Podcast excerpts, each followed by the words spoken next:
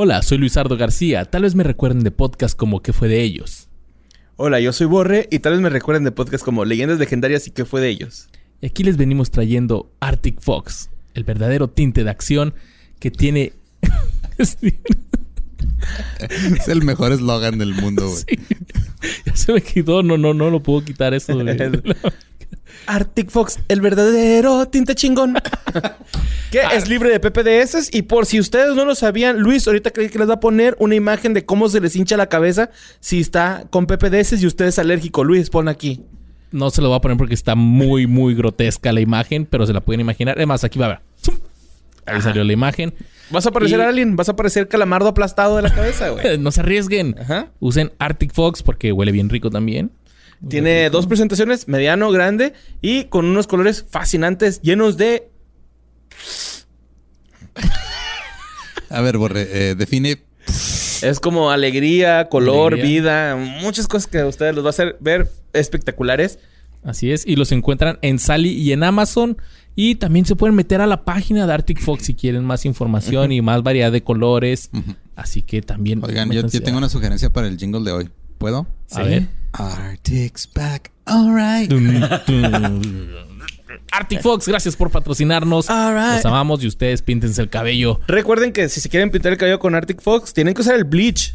Porque si no se decoloran, pues no les va a agarrar la colora. Y si no encuentran el bleach ahorita disponible, eh, pueden usar otros también. No tiene que ser a fuerzas de Arctic Fox, pero de preferencia usen uno que ya hayan probado antes. Así es. Arctic Fox. All right. Los dejamos con el siguiente episodio. Yo había pensado en para pa pa pa Arctic Fox.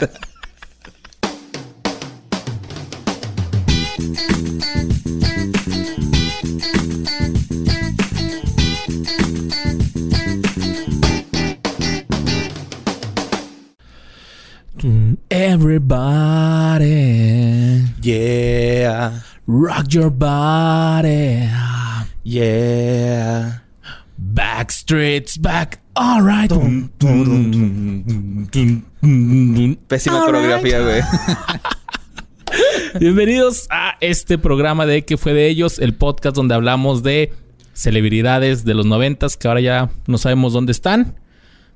Yo soy Luisardo García.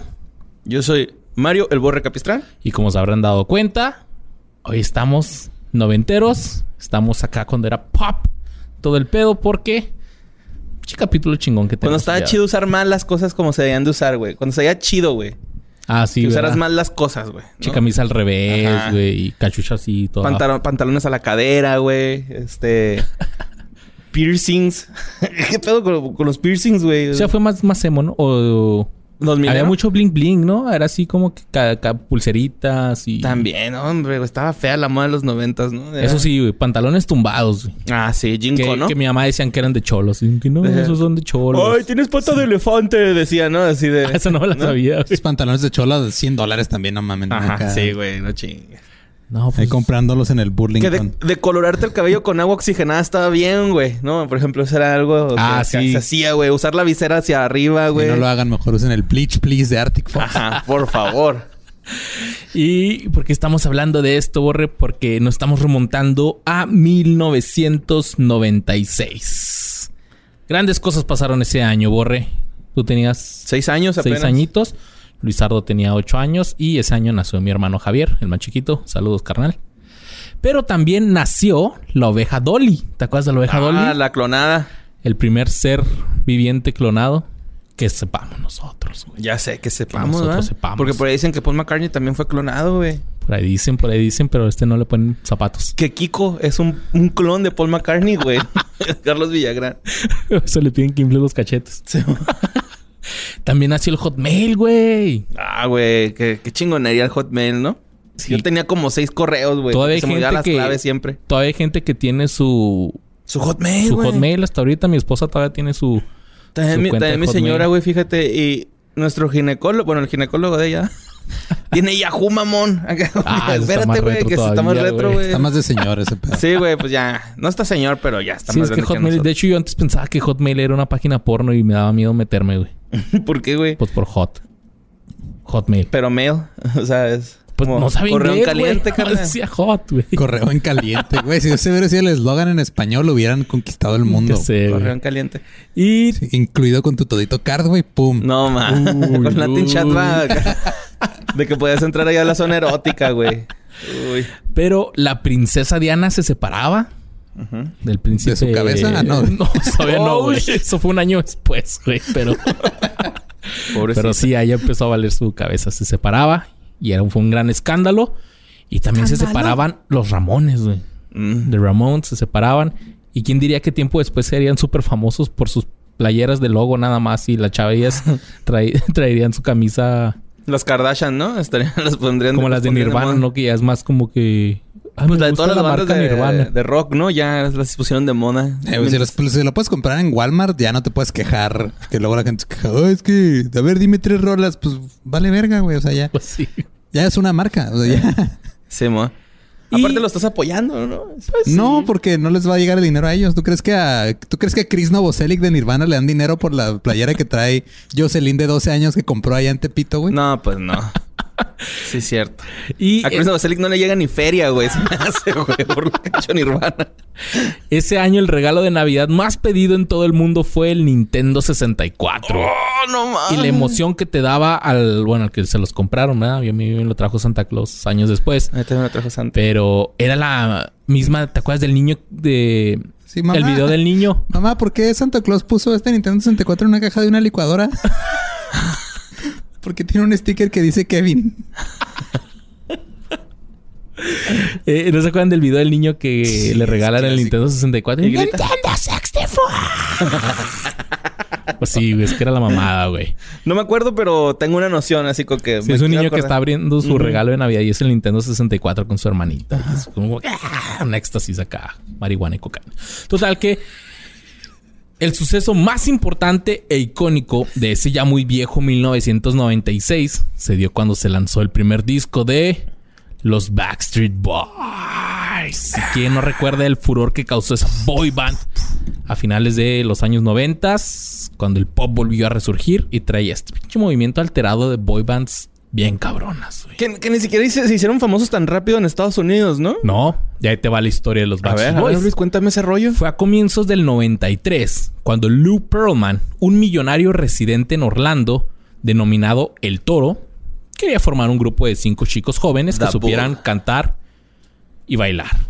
Para esto puso lo que se hacía en ese entonces, anuncios en el periódico, güey. Ok. Sí, que haber estado bien raro ese anuncio, ¿no? Si busco cinco chicos jóvenes guapos que canten y bailen para mí. que de hecho eh, Metallica se formó así también, güey. El Lars puso un anuncio en el- Pues que Sí. Metallica vendría siendo lo que son los Backstreet Boys, pero en el metal, güey. una década antes. Más o menos. Casi dos décadas antes. Pero son sí. los Justin Biebers del metal, güey. Se Metallica, daba mucho güey. eso, sí, tenían los, acéptenlo. ajá, los, este, y luego también había en, en las tiendas de instrumentos o en los bares de música que ponían, Ah, sí. este, así un anuncio como un flyer y luego Ah, ponían sí. para que quitaras el numerito y los marcaras. Como Dewey cuando hizo su banda, ¿no? Bueno, más bien lo, lo quitaron de su banda. Sí, Y entonces este güey puso anuncios en periódicos locales y seleccionó después de varias audiciones a Howie, Kevin, AJ, Brian y Nick. Perlman contrató al ex manager de la banda New Kids on the Block, que era como que la boy band de, de unos años Ajá, antes, sí. para dirigir a su nuevo equipo. Lo tiene tatuado este Andy Samberg, ¿no? la de Sí. That's My Boy. New Kickson, pues ahí fue donde salieron los, los Wahlbergs. Mm, no sabía. Y eh, entonces este, este manager quiso evitar los errores que cometió con New Kids on the Block y pusieron a los güeyes, eh, a, los, a los chavos, a duros entrenamientos vocales y de baile, así como de grabaciones en estudios y actuaciones en pequeños locales. Y aparte todos eran rostro, ¿no? Como que... Sí, todos eran carita, güey. Y pero fueron tres años en los que los estuvieron acá puliendo bien cabrón. Hasta que el primer sencillo elegido para ser lanzado fue We Got It, Got- We Got It Going On, que fue enviado a la radio en agosto y lanzado como sencillo el 4 de septiembre del 95, pero no tuvo éxito en Estados Unidos. Donde tuvo éxito fue en Europa. Y América del Sur. Eh, ese dato no lo traía, pero también pegó en América Sí, del Sur. Ajá. Entonces- yo lo tenía... de que el primer sencillo había sido un éxito, pero nada más en las estaciones de Orlando, güey. O sea, en todo Estados Unidos, no. Ok, ok. Nada más ahí, güey, pero... Sí, pero eh, eh, en Europa sí pegó y esto les dijo así como que, bueno, pues vamos a hacer una gira en Europa y pegaron bien cabrón en el mercado europeo. En noviembre de 1995 grabaron su segundo video musical, musical I'll Never Break Your Heart y también se publicó solo en Europa el 12 de febrero del 96. Terminaron de grabar su primer álbum el 30 de abril del 96 y filmaron otro video musical de Get Down Get down, get down. en Alemania. El 6 de mayo del 96 su álbum debut fue lanzado a nivel internacional, menos en Estados Unidos. No mames, güey. Tú una vez dijiste, ¿te acuerdas que nadie es profeta, en su tierra? propia tierra. Sí, es cierto. Cuando el Borre quería irse a la Ciudad de México. Y el que se fue fui yo. No. Pero aquí estamos, aquí estamos en Juaritos. Eh, entonces la popularidad europea creció y los Backstreet Boys fueron elegidos como el número uno de grupo internacional en Alemania, güey. No mames, qué O loco. sea, en Alemania le estaban pegando al Ramstein así de que bien cabrón. También obtuvo su primer disco de platino y vendieron 500, eh, medio millón de copias de su álbum debut y durante bastante tiempo hicieron gira por Asia y Canadá, convirtiéndose rápidamente en uno de los artistas más exitosos en debutar en todo el mundo, llevándose varios premios. Entonces los Backstreet Boys comenzaron a grabar su segundo álbum llamado Backstreet's Back, que fue lanzado en febrero de 1997. Y fue hasta entonces que se lanzó el disco en Estados Unidos, pero este fue un disco que tenía canciones del primero y del segundo. Ah, ok, como un com- una compilación. Ajá. Compila- E- ese fue el compilado, eso era perdón, muy común en, Ajá, eso era muy común en, los 60, 70 y todo. O sea, cuando querías introducir un, un grupo de otro país o que había tenido éxito en otro lado. que ya traía carrera antes. Este, eso pasó con los Beatles también, güey. El, el Meet the Beatles también era un compilado de canciones que habían sacado en otro lado, que salió en Estados Unidos. Fue el primero que salió en Estados Creo que Unidos. sí, pero, ah, pero es, es una es una práctica o era una práctica muy común cuando querías como decirle al público, hey, ah, pelan estos güeyes, neta". Sí. Ok, Denme dinero. Sí, la arman. All right.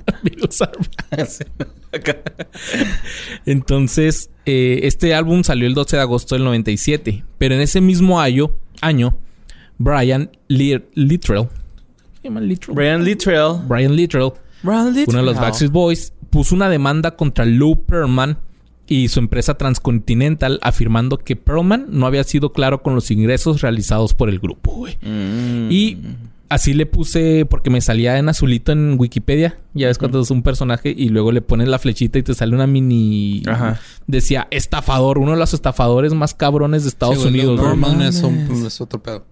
Así que ya no me quise meter ahí, güey, pero se salvaron estos güeyes, ¿eh? Porque al año siguiente, otros tres Backstreet Boys Es el también, se, talante, ¿no, güey? también se unieron a la demanda que finalmente resultó en que este güey tuvo que pagarles varios millones de dólares. ¿Sí saben lo que es un este ¿Estafador? Un, una estafa de Ponzi. no. No. Eso es lo que es ese güey. O sea, el, un- o el esquema de Ponzi es una... eh, o sea, es, es un donde consigues inversionistas para un proyecto y luego le pagas a los primeros inversionistas con el dinero que están en- eh, metiendo los nuevos inversionistas. O sea, en realidad no estás haciendo dinero, nada más estás quitando dinero. Estás a- dándole vueltas a ese dinero. Simón. Y es, Oye, ¿ya, ya este, sí te la llevas? Es como cuando Francis quiso pagarle algo a la, a la pinche... A su jefa, ¿no? Como que... No me acuerdo de Que eso. le, eh, güey, te compro una... Te, te consigo la cámara de este güey si me haces tal cosa. Ok. Sí, ¿no? Algo así que... Hacía una cadena de favores, güey, para poder... Va, va, va. Ujú. Esta es una estafa a favor de él. Sí, creo que Perman murió en prisión, güey. ¿Neta? A la verga, Pues pero qué bueno que se lo llevó su puta madre. Por cierto, se fue sin pagarme el güey. El 14 de febrero de Es 1998. el día del amor y la amistad. El Día del Amor y la Amistad. Y también el día que Luis se Amor. presentaron en el Festival Interna... En la edición 34 o 39 del Festival Internacional de la Canción Villa del, Viña del Mar. Ahora, ¿a En poco estuvieron en línea, güey? Causando el delirio de sus fans. Sí. Y éxito total. Encharcamiento. Entonces, mientras estaban en medio de la demanda contra este güey, comenzaron a grabar su álbum Millennium, que sería el álbum que totalmente despegó. A Borre se le cayeron los audífonos. Es que traigo la, la, La, cachucha. cachucha noventera. el Millennium, güey. Y la rola, el primer sencillo, I Want It That Way. Y, güey. I want Chills. it Literal that chills. way. Tell me why. Ain't nothing but a high. Oye, que, que es, es la parodia de All the Small Things, ¿no? El video empieza como empieza All Things. de Sí, All Nelson. Things es Sí, pues All Those parodia varios. Parodia a Cristina Aguilera, parodia creo que a, A Ricky Martin, a Ricky el de la cera. Ajá, y son varios, son parodias de varios videos de pop. Ajá, sí, mo. Entonces, eh, esta rola llegó, llegó a las cimas de las listas de popularidad y también vendieron 1.134.000 copias en su primer semana de, lanzamen- de lanzamiento. Ay, güey. De ahí salieron otros tres sencillos: Larger Than Life, Show Me the Meaning of Being Lonely.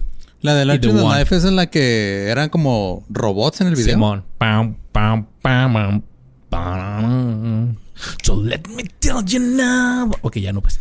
En octubre de 1999, los Backstreet Boys consiguieron uno de los acuerdos más grandes de la historia con un valor de 60 millones de dólares con la disquera Jive. Bueno, escribe Jive. J Jive. Jive, Jive. Jive. Jive Records. Y eh, hicieron un viaje a las, Ma- a las Bahamas en mayo del año 2000 para escribir canciones para el cuarto álbum. Ok. Comenzaron a grabar el cuarto álbum el primero de julio del 2000 en Estocolmo, Suecia. Y una de las canciones que, de las primeritas que salió así como que del horno, así recién calientitas, fue una que se llamaba eh, Is True. Y fue lanzada el 28 de agosto del 2000. eh, exclusiva para Burger King. Ok. Entonces Burger Qué King loco. hizo toda esta campaña de los Backstreet Boys y te daban este pues vasos con de los Backstreet Boys y todo ese pedo, güey, ¿no? Pues que Jive era la disquera pop en esa época, güey. O sea, ahí también salieron los de NSYNC, salieron los de Britney. Este, ¿quién más? No sé si los de las otras bandas boy bands que no pegaron tanto, pero por lo menos NSYNC, Backstreet Boys y Britney estuvieron juntos en la misma disquera un buen rato. Jo, Chingo de feria, ¿no, güey? Sí, A güey, lo no mames. pendejo, Sí, güey. güey. Entonces, de ahí, eh, el primer sencillo del álbum fue Shape of My Heart, el 2 de octubre del 2000. Y los Backstreet Boys lanzaron otro álbum de estudio llamado Black and Blue, el 21 de noviembre del mismo año 2000. Para promocionar este álbum, estos güeyes viajaron alrededor del mundo en 100 horas. ¿Te acuerdas de Viaje al Mundo en 80 días Ajá. de Julio Verne? Pues estos güeyes dijeron, a la verga, nosotros vamos a viajar en 100 horas. Fueron a países como Suecia, Japón, Australia, Sudáfrica, Brasil y Estados Unidos, donde 55 de las horas fueron empleadas en viajar y 45 se dedicaron a hacer apariciones públicas y pequeñas presentaciones. No mames, güey. Es un putero, Qué güey. chinga, Es sí, una chinga. Se ¿Cuándo figura así dormían, como, güey? pues, entre... Pues, Se mantenían en perico. Se mantenían en perico. Oye, cuando estaba leyendo esto, me acordó cuando... Me acordé que en Los Simpsons, que... Los que juegan yoyos, que van a las demostraciones. Se Y lo que ya se acabó y lo vámonos, vámonos, nos faltan otras 10 escuelas y van en todos apretadillos en la camioneta. Entonces, en Estados Unidos vendieron La verga, güey. Pobrecitos. vendieron 1.6 millones de discos en la primera semana, haciéndolos los primeros artistas desde los Beatles en ganar más de un millón de dólares en ventas de forma consecutiva en la primera semana de lanzamiento, güey. El domingo 28 de enero del 2001, los Backstreet Boys interpretaron el himno nacional en el Super Bowl 35 en Tampa, Florida.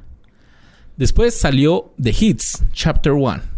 Que para mí, cuando alguien ya saca un disco de éxitos, es como que, ah, vamos, viejo, te estás quedando sin.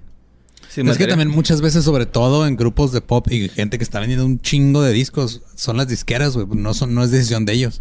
Pues, la sí. disquera de repente dice, ah, mira, sacamos este álbum, va a promocionarlo, güey. Porque pues, no, no tienes tu poder de decisión porque ya no son tus rolas, güey. Son rolas de, De la la, disquera. disquera, güey. Es que sí, cierto, ahorita me estoy acordando. Al- algo que se daba mucho es que en ese tiempo, pues creo que ya se empezaba a usar el, el internet y El el, Napster. y el quemador, así que, eh, me quemas. Entonces la gente ya podía elegir qué canciones poner en sus discos y estos empezaban así que, ah, mira, pues toma, aquí están todas las canciones ya. Yo, en- yo me acuerdo que en mi época casi no era de tener discos, güey. O sea, era muy raro, güey, que alguien tuviera colección de discos. Sí tenías tus discos, güey, así de tus bandas favoritas, pero eh, no como antes que si querías escuchar una rola te que comprar el disco. Punto. O poner un cassette en una grabadora y esperarte que saliera en el radio, y luego grabarla y luego hacer corajes porque el pinche locutor no se callaba, güey, y tapaba Tenías ahí Todo el intro de la ajá, el canción. intro de la rola, güey diciendo, pues sí, estás escuchando 93 puntos. Vete a la verga. De hecho, las primeras rolas, güey, que llegabas a, a bajar, tenían locutores, güey, ¿no? Ajá. Me acuerdo mucho la de Cuervos de Porter, güey. Se escuchaba así un güey diciendo, güey. Pues bueno, los dejamos con el nuevo ex, el nuevo sencillo de esta, esta banda de chavos que la están rompiendo. Exa FM. Ah, Era Exa, güey, me acuerdo. ¿no? Este. Entonces sacaron este disco de éxitos el 30 de octubre del 2001 y tenía una canción inédita llamada Drowning. En septiembre. Downy, güey. Es un suavizante de telas. Bien chido, güey. que Siempre se me olvida cuando voy a, Es al mandado mamá, y, güey. y- y mi esposa me regaña. Así, te faltó el Downing. Fuck. Bueno, en septiembre del 2002 los Backstreet Boys aparecieron en la caricatura Arthur. Ah, yo traía ese dato. ¿Sí? Sí. Ah, sorry, güey, pero es que sí está, está chido, güey. es que es como que algo que General. hicieron todos, Simón. Ajá. En el 2002 comenzaron los problemas cuando quisieron dejar la disquera donde estaban, pero uno de ellos no y se hizo solista. Ahorita les diremos quién fue. Por lo que la banda se puso en pausa por unos años hasta que ya les diremos qué pasó. Spoiler, no le llegó ni a los talones a Justin Justin Timberlake. Timberlake. Ajá. Sí, eso sí. De hecho, varios se hicieron solistas, güey. Nada más que... Simón, pero este Uno fue, fue, el prim- como uno que fue se el primero y- enfocaron. ajá. Ajá.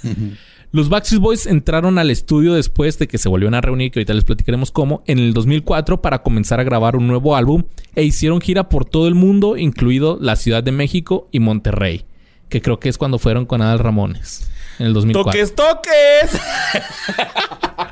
Era ese, ¿no, güey? Sí, que los, sí, lo ponían sí. acá. ¡Toques, toques! Estoy en verga. Creo Estuvo que- bien chido, güey. Creo que todo el mundo se acuerda dónde estuvo cuando vio la entrevista de... Pues en su de casa, güey. Bueno, pues sí. Yo de hecho iba a ¿con decir, en mi cuarto, güey. sí, cierto. Mal empleada aquí. su- Oye, güey, es que el, el Adal, fuera de pedo, entrevistó a dos, tres güeyes chingones, ¿no? A Will Smith, Ah, a Backstreet chingo, Boy, veces. Es que Adal era, dominaba la televisión en su época, güey. Era el, el- o sea, quieras o no, era el representante más grande de la televisión mexicana güey, a nivel. Latinoamérica, ¿no? Ajá. Yo creo. Y su sencillo, su sencillo Incomplete fue lanzado a las estaciones de radio el 28 de marzo del 2005. Pero el cambio de estilo radical eh, en, en- Uf, esa palabra también está súper noventera. radical Radical. tuvo críticas negativas en revistas como Rolling Stone que le dieron nada más una estrella a ese álbum. Mm, En junio del 2006, un integrante dejaba la banda. Ahorita les diremos quién. Después, el álbum, el álbum titulado Unbreakable fue lanzado el 30 de octubre del 2007. Este fue el primer álbum y creo que el único, si, si ahí me corrigen los fans, donde son cuatro nada más. No son los cinco. Con este disco se realizó una gira que comenzó en octubre del No, 2000. hicieron dos, güey, como, como cuarteto. ¿Con cuarteto? Ah, ok. Ajá. Entonces eh, tenemos un fan que nos está corrigiendo aquí el boss. No, no soy fan, este, estoy viendo la discografía. No, güey. De hecho, el boss, güey, es fan de NSYNC, güey. Sí, es algo, es una de las pocas cosas que tengo en común con Lolo, güey, es que somos fans en sí Fans de Justin. Y de hecho, no sabes, güey, cómo defiende a Justin Timberlake, güey, el boss y Lolo, güey. Lolo lo defiende más que yo, pero. Sí, mo. Ajá, pero porque creo que ese güey tiene un pedo ahí fetichista con él. ¿Tendrá el cierto que tiene un póster de él? Güey, mira, una... Voy a citar a Lolo, güey. No hay, no hay ningún Justin más... O sea, refiriéndose a Justin Bieber. No hay ningún Justin más que Justin Timberlake, güey. Y esa frase a mí se me quedó grabada, güey. Justin solo hay uno. Justin solo hay uno y es Justin Timberlake. Ya haremos un que fue de NSYNC y yo, de Y Justin. Timberlake. Timberlake, güey. También de Justin Bieber porque Ah, ya se casó. Está bien guapo, güey. Y Justin Bieber se dejó la cabello bien chido. Ok, ya tenemos dos programas más a la lista. Eh, entonces, hizo una gira por todo el mundo en el 2011 y así los Backstreet Boys demostraban que después de 18 años de permanecer juntos, habían crecido tanto vocalmente como profesionalmente y que el pasar de los años les sentaba bien. En mayo del 2011, el grupo anunció que había abandonado su, viejo, su vieja disquera y ese mismo mes se embarcaron en una gira junto con New Kids on the Block. Que es algo así como cuando B7 se va de gira con Cabá, güey. Así como... el- el tour de los noventas, ¿no? Noventas Pop Tour, pero en inglés. Tour, ajá. Es el, me gusta que a veces le dicen el, el tour del desempleo, güey. Es que si te pones a pensarlo, la neta tiene sentido porque no es como que vayas a ver un concierto completo de esos de los que participan, porque te sabes dos, tres rolas, entonces mejor te llevas a todos y luego cada quien toca sus éxitos y luego hacen acá popurrís de éxitos de todo el Ajá, mundo. Y un final así con 30 personas en escenario y la chingada. Sí, es un espectáculo, güey. Show Pues business, sí, man. Eso Sí, es este, yo creo que es el, creo que no hay conciertos que tengan una cantidad más grande de godines en el público que los 90s Pop Tour. Son los que tienen feria en conciertos, güey. Son los que les gustan bandas. sí, te vas a topar a Martita Recursos Humanos, güey. Van a bailar. No que estaba enfermo, Martita. Los Backstreet Boys celebraron su 20 aniversario el 20 de abril del 2013 y realizaron un evento de celebración para los fans en Hollywood ese mismo día. ¿Estás diciéndome que se crearon el 20 de abril? El 420, bro. Wow. Durante razón dicho me pasó evento, lo que me pasó hoy. Fue un milagro. Un- Sí, un milagro de los La vida te sonrió. Sí, mon, güey. y en ese evento hicieron un preestreno de varias canciones de su nuevo álbum. También se mostró un, tri- un teaser, un trailer de una película documental que estaba programada para ser lanzada en el 2014. El grupo recibió una estrella en el Paseo de la Fama de Hollywood el 22 de abril del 2013 y ese día, 22 de abril, se declaró como el Día de los Backstreet Boys. All right.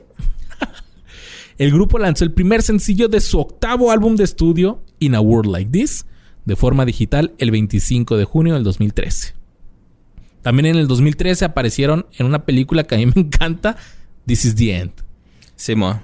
con James Muy Franco, bueno. Seth Rogen y casi Y los todo- de Todo, Jonah Hill, güey. Em- Toda esa Emma bolita de compas, güey. Rihanna, Michael Cera, todos, güey, ¿no? Así Sansari. eh, Así. Es cierto. Este, ¿Cómo se Channing llama? Ah, Tatum. ¿cómo, el- cómo se llama? Channing- ¿Cómo se llama este güey? El, que se empieza a lavar los pies con agua botellón, güey. Ese güey, ¿cómo me cae bien, güey? Que es Danny este- McBride. Danny McBride. McBride. Ah, la verga, güey. Danny McBride, mis respetos, güey, neta. Ese güey está bien chido. Está pasado de verga, güey. que es... Tatum es su perra, ¿no? Ajá, sí. Su. Sí, güey. Es una de esas películas que yo veo y digo, güey, tenemos que hacer algo así algún día. Sí, güey. está- No sé, nomás falta alcanzar el nivel de fama. Güey, el trailer de... De Pineapple Express 2 que sale en la película, Ah, güey. Está cabrón, güey. Está hecho con nada, güey.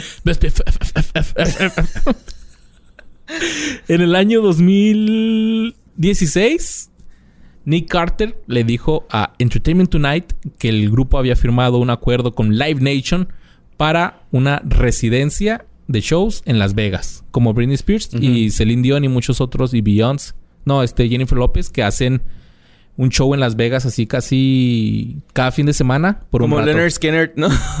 Sí, y ¿Sí son ellos los que tienen un bar, ¿no? En Las Vegas. Un stick house. Hay un, ajá, hay un chingo de artistas, pues, o sea, hay muchos. Es común, pues, ¿no? Hay, algunos que lo que dicen que ese pedo es como que ya estás aceptando que ya no es relevante, entonces te vas a hacer lana a Las Vegas como una especie de Trabajo. de este show nostálgico.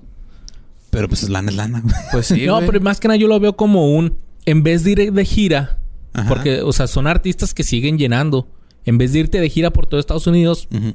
Te quedas en una ciudad y haces todos los conciertos en la misma ciudad y que la gente vaya. Pero es que también el público que va es diferente, güey. O sea, es Ah. como, ajá, no, no necesariamente van a ir así como que. Yo jamás iría a Las Vegas, güey, la neta. Sí, o sea, la neta no es como que van a, a- si tú vas a una ciudad, van a, vas a traer a tus fans a que vayan a verte. Pero sea, si estás en Las. Vegas, Pues sí. nada más eres un show más de Las Vegas. Dices, ah, pues que ahorita, ah, no, ya no hay boletos para ir a Six Friends, vamos a ver los Backstreet Boys, güey, ni pedo. O sea, no es el mismo nivel de emoción del público, creo yo. ¿No has ido a Las Vegas o no irías a Las No, Vegas? no me llama la atención ir a vacacionar, güey. Es que es ir a pistear en la calle nada más, güey. Y ver Lo puedo hacer en pinche Guanajuato, güey. Te voy a llevar a Las en, Vegas. en Aguascalientes. güey. Te voy a llevar a Las Vegas. vámonos, vámonos. ¿Está Vámonos, vámonos. Vámonos que abran el puente. A lo mejor es eso, güey, que nunca nadie me ha dicho, vamos a Las Vegas. Vamos a Las Vegas, Borre. Arre. Que mucha gente piensa ¿A que... Las Vegas ibas a ir? que Mucha gente piensa que nada más de despedidas de solteros se va a Las Vegas. Pero pues gente que solo ve películas de qué pasó ayer. Pero no, Las Vegas está muy chida. Entonces, ¿Qué eh, fue de ellos? en el 2018 los Backstreet Boys celebraban 25 años de carrera, lanzando al mercado otro sencillo, el primero después de tres años, se llama Don't Go Breaking My Heart. Y cual lo lanzaron por YouTube. El 28 de febrero del 2000 de 2019, después de 21 años, se presentaron por segunda vez en el Festival Internacional de la Canción de Viña del Mar en Chile con gran éxito, güey. Tuvo tanto éxito que la banda rompió el récord histórico en la venta de entradas de ese festival, las cuales se agotaron en tan solo una hora y 50 minutos. Nah, pero es que en ese también estuvo Vicentico, güey. Yo creo que fue por eso. Sí, a huevo Vicentico. Así que vamos a hablar de qué ha sido de Nick, Kevin, AJ, Brian y Howie, los Backstreet Boys. Howdy D.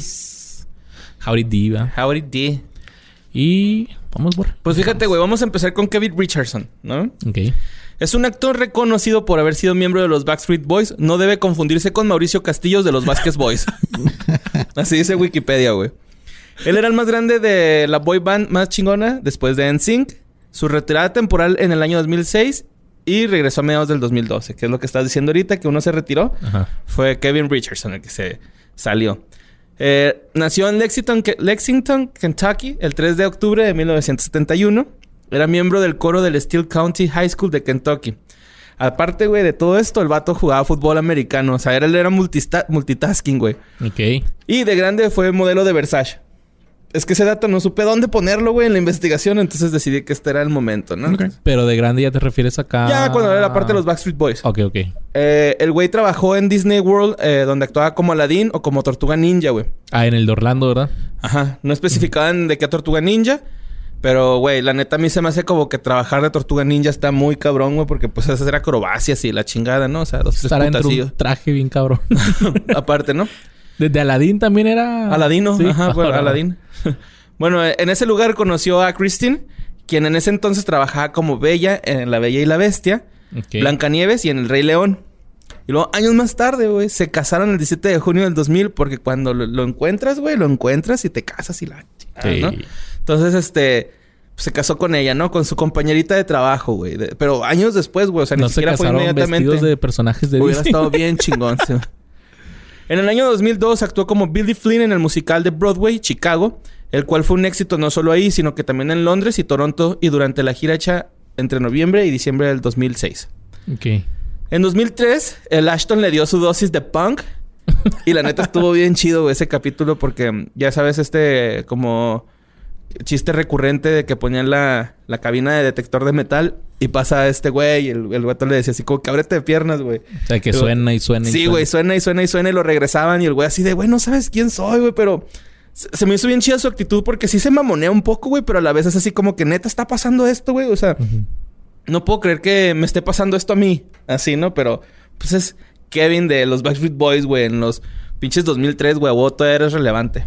Entonces, este, ya el güey así como que pues no lo dejan pasar, no lo dejan pasar. Y luego pasa Ashton, güey, como si nada, firma ahí unas cosas y se le queda viendo y luego le dice así como que, me estás ponqueando, ah, güey. El güey, Simón, acá. No, pues empiezan a caer la risa y se acaba el programa, ¿no?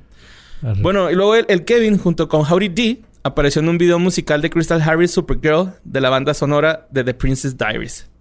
Órale. Simón. ¿La 2003. Princess Diaries es la de Anne Hathaway? No, Ajá, sí, ¿no? Sí. Sí. Ah, Ujú. Princess... ah, sí, güey.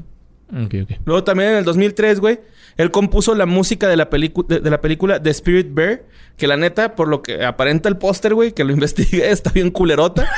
y lo más raro es que cuando lo buscas en Wikipedia, o sea, la, la Spirit Bear, eh, dice que la compuso otro cabrón, güey, la música. Entonces, después me quedé acá en el trip de que Chance era otra película que se llama igual, pero como de ah, ciencia o algo así por el estilo, güey. Ok. Porque salían como unos documentales, güey, de que se llamaban The Spirit Bear. Pero también salía la película The Spirit Bear. Entonces, no sé, pero ese güey compuso la música de esa movie que no o sé. ese- cuál o sea estuvo tan culera que ese güey dijo, quiten Tal mi vez. nombre de los créditos. Tal vez, güey, no sé, la neta, güey. Pero ese mismo año, güey, abrió este una academia de música junto con su uno de sus mejores amigos, que es Kid McGuffey. Que muchos lo conocen. Yo la neta no lo conocía, güey. Trey D. ¿No? Suena. Está en culero, güey. La canción más famosa que tiene es una que se llama Higher, Higher and Higher. Está súper chafa, güey. Así su música es así como de que llegas a una estética y está esa música, güey. Así. El- la academia se llamaba The Music Workshop, que la neta se me hacía que estaba chida ese trip, güey, porque era como una escuela donde les enseñaban eh, como los trucos para que una banda se pueda manejar, para cómo puedes grabar o usar la tecnología a tu favor para, para tus grabaciones y todo esto, ¿no? Va, va. Se me hacía como que estaba algo diferente a lo que era en ese tiempo. Luego, en 1998, estuvieron por primera vez en la Quinta Vergara y enloquecieron a las fanáticas que por esa época tenían entre 13 y 18 añitos. ¿Cuál es la quinta vergara? güey? Eh, está por... no, güey, no, no sé, güey, pero Ok. supongo que es un escenario importante porque lo Es recalcaron mucho en en, el es en. Viña del Mar, güey. Ah, mira. Ok, ok. Bueno, ese mismo año salió... La Vergara está allá por Chile. Tú nomás bajas.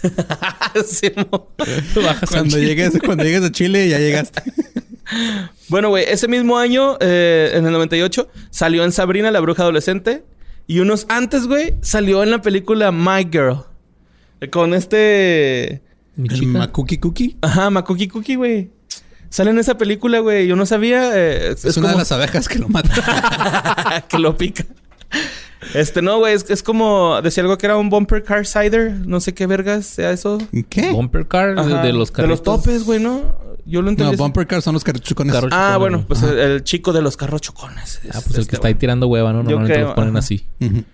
Y luego en el 2002, güey, estuvo en Celebrity Fear Factor y en Arthur la caricatura. Ah, Fear Factor era esto donde los ponían a meter las manos con arañas, Con arañas y y, cosas comer así. caca y cosas así. sí, acá este... Factor miedo. Saltar de un tráiler a otro, güey, en llamas y la chingada. Bueno, ¿Era en- Joe Rogan el, el host? ¿Te acuerdan de ese pedo? ¿Era Joe Rogan, güey? Sí, güey. No, mames. Ajá, el de Fear- no sé si el de Celebrity Fear Factor, pero Joe Rogan era ahora el, el- el dueño de todo, del, de Spotify prácticamente con su podcast, era este güey. Qué chingón si dejó entonces. Sí, deja de ver si era el de Celebrity, pero el de Fear Factor normal sí era. Celebrity Sí. Fear Factor. Joe Rogan. Eh, sí, güey, sí era. No mames. pues sí, con Joe Rogan. Luego, en junio del 2006, Richardson anunció su retiro como miembro de los Backstreet Boys debido a su necesidad de atender otros intereses y a sus deseos de avanzar en el siguiente capítulo de su vida. Estoy haciendo comillas para los que nada más nos están escuchando. En palabras escritas en la página web de la banda, y chingo mi madre si no dijo así. Después de 13 años, de lo que describo como un sueño hecho realidad, he decidido que es tiempo de dejar la banda. Fue una difícil decisión para mí, pero fue necesario de acuerdo a la necesidad de avanzar en el siguiente capítulo de mi vida. Howard, Brian, Alex y Nix siempre serán mis hermanos y les doy todo mi apoyo. Agradezco a todas mis admiradoras por los bellos momentos que hemos compartido, Ajá. los cuales recordaré por el resto de mi vida. Deseo que mis hermanos continúen por la senda del éxito y logren avanzar en su próximo trabajo. Eh, curiosamente, al año siguiente, el 3 de julio del 2017, nació su primer hijo, Mason Freight Richardson Willets. Ah, ok. Entonces dijo, verga, ya me, voy a casar, ya me casé, ya tengo mi chavito Ajá. y yo quiero para este pedo. Que, que si yo tuviera que hacer una carta de, de que me voy del proyecto, güey, sería algo así de, pues como Luisardo. Todos tenemos un amigo que se va de los proyectos. Esta vez me tocó a mí, ¿no? Así como que te diría que pues ya es hora de que sigas por tu camino, que ya me tienes hasta la verga con panda, güey, y así, ¿no? Y que siempre vas a contar con mi apoyo, pero eso no va a pasar, Luis, no te preocupes. Ok, ¿no va a pasar el apoyo o no va a pasar que te vas? De que me voy. Ah, Ok. Para la mala suerte de algunos, ¿no? Bueno, el 4 de noviembre del 2010, en un episodio eh, en el show de Oprah Winfrey, Richardson se reunió con el grupo por primera vez después de cuatro años, güey. La banda interpretó la versión de en vivo de su éxito. I want it that way. Tell me why. Bueno, en ese año también apareció en una película bien gacha que solo salió para televisión que se llama Love Take Wings. Pero en 2010 estuvo en una película bien vergas que ganó un chingo de premios. Y él también ganó uno como mejor actor. El premio se llama Independent Vision Award. Mm. También tiene este una fundación que se llama Just Within Reach, una fundación que comenzó en honor a su padre eh, Gerald Wayne Richardson. Eh, Kevin, güey, perdió a su papá en una batalla contra el cáncer de colon. Y la fundación ah, se dedica a la educación ambiental y promueve la responsabilidad personal y la rendición de cuentas con respecto a la salud de la Pachamama. No sé qué tenga que ver con el cáncer de colon, pero se, se la dedicó a su papá. Y este, pues según informes, ya cerró. no existe esa pinche fundación. Eh, dos años después, en 2012, durante un concierto de su ex banda, ellos anunciaron oficialmente el regreso de Kevin y el lanzamiento de un nuevo álbum ahora con este güey. Este lo confirmó mediante su Twitter. Ante esta sorpresa, los fans enloquecieron y festejaron. Que le dijo a la esposa, oye, cabrón, ya, ya me estás ganando feria. Sí, ahora". ¿Qué pedo, güey? Fue a tocar en la puerta acá. Oye, me dejan entrar. ¿Que la vez?" fórmula del niño, güey, se va a pagar sola o qué? Porque el 10 de julio del 2013 nació su segundo hijo, Maxwell Hayes Richardson Ah, Willis. con razón. O sea, la primera se sale porque nació su hijo y lo regresa porque, Porque nació van a segundo. otro. Y también salió en la movie This is the End ese mismo año. Ya han pasado 21 años. No, 22, perdón. Se han hecho mayores. eh, todos son padres de familia. Y se encuentran mucho más maduros lidiando con una carrera musical ya de 26, güey. Se fue de tour con su gira DNA en el 2019. Ok. El 9 de mayo del 2015 publicó en YouTube una nueva pista que grabó de su álbum Cover Story que planeaba lanzar en el 2015. La canción se llamaba eh, She Got Away, una versión de la canción de Billy Joel. Y a partir del 2020, el álbum no se ha lanzado, güey. O sea, ya es de... O sea, es como que proyecto solista de él. Ajá, del pero desde el 2015, güey, que está prometiendo este disco y, mm, nomás ahorita no. 2020 no ha salido nada, güey. Y pues lo, como préstame un sentimiento. Este Kirk Van Houten, ¿no? Préstame un sentimiento. Está bien, ríete. Acaba, ríanse. Pero si ya me estoy riendo. bueno, eh, pues ya ves que hace poquito se aventaron un concierto en Monterrey, güey, en febrero del 2020. ok, no sabía, pero... Esa fue la última noticia que encontré de él, güey. Eh, pues, tuvieron un concierto en Monterrey de en febrero del 2020 y los fans se encontraron al Kevin y al AJ comiendo taquitos chidos y pasaron un meet and greet de lo más económico posible, güey. O sea, se los Qué toparon ahí. Pero estos güeyes no sabían que pues ahí estaban sus fans, güey, comiendo tacos después del concierto y estos güeyes, pues, no mames, güey, son estos güeyes los Backstreet Boys, vamos a tomarnos fotos. Oh, pero se portaron chido. Sí, dice- o sea, convivieron con ellos y hasta platicaron, güey. Creo que el que se portó más chido fue el AJ, ¿no? Que es como que el más famosillo de esos dos. Simón. Y pues todo. Eso es algo que, que también le reconozco porque ninguno, al menos de los que yo investigué, No se mamonean, va no se mamonean. Y se Hay ve, uno que sí. Hay uno que sí, güey. Hijo de su puta madre, pero... te decir, se ve en la entrevista con Adal Ramones como todos acá agarran el cotorreo. Se llevan chido, ¿eh? Pues vamos a hablar del Howie D. Howard Dwayne Howdy D. Doruk, quien nació en Orlando, Florida, el 22 de agosto del 73, hijo de madre puertorriqueña y de Puerto padre Rico. irlandés. Comenzó a actuar alrededor de los 6 o 7 años, gracias a que su hermana Poliana, cantando durante la misa del coro de la iglesia, ¿Puliana? Poliana se llamaba, lo invitó a cantar al coro de la iglesia y también tuvo su primer papel eh, en un musical del Mago de, Mago de Oz como cantante y actor. Como que el, el Mago de Oz es la que les ponen siempre, ¿no? En los grupos de teatro de niños. Durante. Durante toda la primaria su madre lo inscribió en teatros comunitarios para niños y actuó en muchas producciones y también estuvo en una academia de artes escénicas donde tomó lecciones de danza en ballet clásico, tap y jazz. Como tú, Luis Luis, actor. Pero yo no estuve en academia de artes escénicas, güey. ¿No? Yo ¿De actuación, estuve en ah, Instituto Cine- de Ciencias Cinematográficas. Ahora. Entonces, eh, este güey estaba en- también en una compañía de ballet para hombres, güey. Que es algo que hay que reconocer. O sea, hay niños que les gusta bailar ballet y no tienen nada de malo. El ballet no es nada más para niñas. Yo, tenía, un- yo tenía dos compitas, güey, que estaban en el equipo foot conmigo y los dos los llevan a ballet, güey, pero ellos sí les cagaba. a ellos no querían ah, estar. No, pero eran gemelos. Y les cagaba, güey, pero la jefa quería que fueran a ballet. Ah, eso sí no está chida, güey. O sea, si, si no les gusta, pues, pues no, güey. Y si les ¿Quién gusta. habrán sido esos dos cabrones? Fíjate, el gordito era buen compa mío. El otro era bien mamón, pero... el que estaba gordito era mi amigo. Y fue descubierto por un agente de talentos cuando tenía 14 años. Y lo metió, le consiguió unos papeles en películas como Parenthood con Steve Martin. Y en Cup and a Half, protagonizada por Burt Reynolds. También hizo un piloto para una serie Nickelodeon llamado Welcome Freshman y e hizo un comercial para Disney World de Orlando, para Disneyland, bueno, Mundo Disney. Es- Disney es magia. Es es di- diversión. Esos venían los intros de En la- los VHS. los VHS, ah, sí, cierto, güey. Así deberían de empezar los- las películas de en Disney Plus, güey, pero no.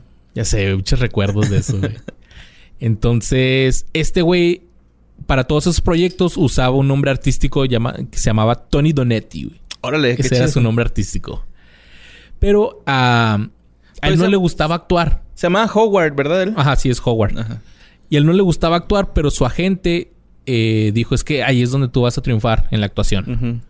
Pues bueno, él quería más bailar y cantar. Hizo una audición para Menudo, güey. No seas mamón, güey. Al grupo Menudo, creo que fue pues Menudo... Recarga Como USA. que la nueva... Como sí, Chivas, ¿no? algo así. Menudo USA. que sí. Menudo. Menudo. Menudo. Pusode. Entonces... pero no, no quedó en el casting, güey. Cuando... No, bueno, no quedó en el... Sí fue al casting, pero no, no quedó en el... Mm. en el grupo Menudo. Entonces, cuando estaba trabajando como, como en la artisteada y todo eso, también trabajaba como guía turístico en los estudios Universal Ah, qué chido. de Orlando. En la preparatoria fue seleccionado como el más talentoso y se graduó en 1991 como el top 10 de su clase. Qué chido, güey. Ese güey era- Lo era traía, ¿no? Ya desde, desde chavalillo. Después de la preparatoria fue cuando Howie audicionó para los Backstreet Boys bajo su nombre artístico. Pero perdieron su foto y su información güey, de contacto, güey. Entonces este güey fue audicionó, les dio, sí, soy Tony Donetti. Y lo, ah, qué gracias. Y lo, este güey me gustó, ¿cómo se llama? Y lo, pues quién sabe dónde quedó su información, güey. Y este, Volvió a audicionar con D. no. Ah, cabrón. Después de seis meses, gracias a AJ, que ahorita vamos a contar la historia del AJ, pudieron localizarlo. Porque este güey, AJ ya lo conocía de los, de los castings y todo este Ajá. rollo de baile. Entonces dijo, Ah, ya "Ay, de, de tanto probar así como que... Ajá. Güey, ¿qué onda, sí, de hecho se veían mucho AJ, Howie y este y el Nick. Ok. Se veían en los, ya, ya se habían hecho así compillas recurrentes de que andaban pues buscándolo en el mismo jalecillo, ¿no? Eh, entonces, gracias a este güey, lo localizaron después de seis meses, fíjate, y ya quedó en el grupo. Güey. Entonces, obtuvo una beca y asistió a la Universidad de Florida y se graduó con, con bueno, se le llama el Associate's Degree, que en español es como que un Es una Diplomado. carrera, es como una carrera técnica, ¿no? Es de dos Una- años, creo. Sí, Mm. una carrera técnica Es el secate del gabacho, güey. en, en artes y se graduó junto con otro, junto con un miembro de NSYNC, Chris Kirkpatrick. Ok. Fue su compañero en la universidad. En 1998, la hermana de Howie, Caroline Derrick Cochran, murió de lupus. Después de su muerte, Howie estableció la Porque no fundación. estuvo Doctor House, ¿no? Al fin lo hubiera atinado el cabrón. Después de su muerte, este güey estableció la Fundación Lupus de Doruk para crear conciencia sobre la enfermedad y apoyar financieramente a aquellos que no pueden pagar sus tratamientos. Chale, güey. Ya pues estuvo con el éxito con, con los Backstreet Boys y actuó como invitado en la serie de televisión de Sabrina, la bruja adolescente, en el episodio de Big Head como una estrella de rock egoísta llamada Strum. En, en- en ese capítulo, ahorita mencionaste que este güey también salió en Sabrina. ¿Sale cada quien por separado o salen los... Creo que salen los... Es que Sabrina crea los Backstreet Boys, ¿no? Algo así. Algo así porque en el mío también era algo así parecido, güey. O sea, el vato Ok. pertenecía a una banda. Va, va, va. Es que me acordé que cuando salió el episodio de Sabrina, ahí pusieron el grupo de fans, así, cuando fa- Sabrina creó a los Backstreet Boys. Ahí me lo recuerdan al rato. Backstreet. También actuó como invitado en un episodio de Roswell y e hizo la voz de Santa Claus en la serie animada de Nickelodeon, Dora la Exploradora, en el episodio navideño Un regalo para Santa. No, sí sale, güey, este, todos. Salen todos, ¿verdad? El 6 de diciembre del año 2000, Backstreet Boy- Boys Creation. el 6 de diciembre del año 2000, Howie D conoció a Late Ain Boniello, productora ejecutiva de películas de Warner Brothers, que en ese momento trabajaba como webmaster para el sitio web oficial de los Backstreet Boys. Órale, qué chido. Alrededor del 2006, Howie comenzó a trabajar en su primer álbum so- eh, como solista. El álbum incluiría canciones en español y en inglés, pero finalmente cambió de opinión sobre el español porque dijo que su español no era el mejor y no quería hacer algo que no es. Sí, no, pues si lo va a hacer mal, pues no.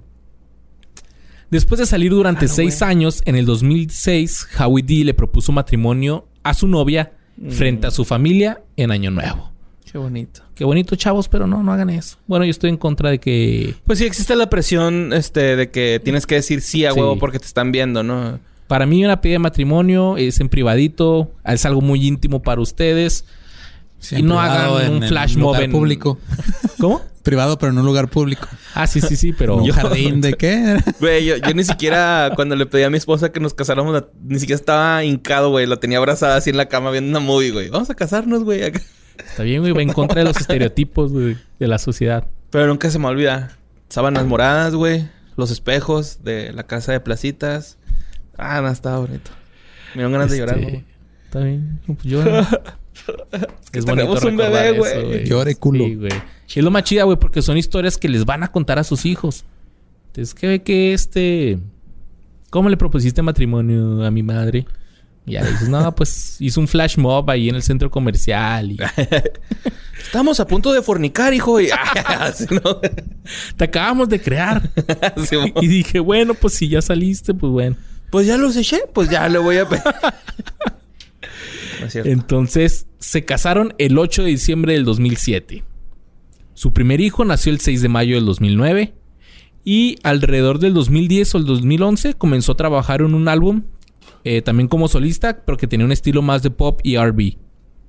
Su primer sencillo se llamó Back to Me y fue lanzado el 15 de noviembre del 2011. También este güey se unió a Britney Spears para su gira Fem- Femme Fatality Tour en Sudamérica. Female. Femme. Females. Femme fatal. Femme Fatal. Estrella fugaz. Entonces este güey le estuvo abriendo a Britney Spears allá en, en Sudamérica. Y algo de femme fatal. Su segundo hijo nació el 16 de febrero del 2013, que me estoy dando cuenta que es exactamente el mismo día que nació mi hija. No mames, güey, qué chido. Saludos a Lunita. que Saludos, sé que no escucha esto porque Sí, sería porque- un mal padre si escuchara que fue de ellos Lunita, güey. El 2015, aunque Howie no había anunciado que estaba trabajando en un segundo álbum como solista, algunos productores corrieron el chisme de ahí que se lanz- y dijeron que se iba a lanzar ese mismo año. El 9 de mayo del 2019 anunció en Twitter y en Instagram que se iba a sacar su segundo álbum y se iba a llamar Which One Am I. Howie D también fundó una empresa llamada Sweet D Inc. con su hermano mayor John. La empresa se especializa en desarrollo y consultoría inmobiliaria y ha construido numerosos condominios, hoteles y propiedades frente al mar.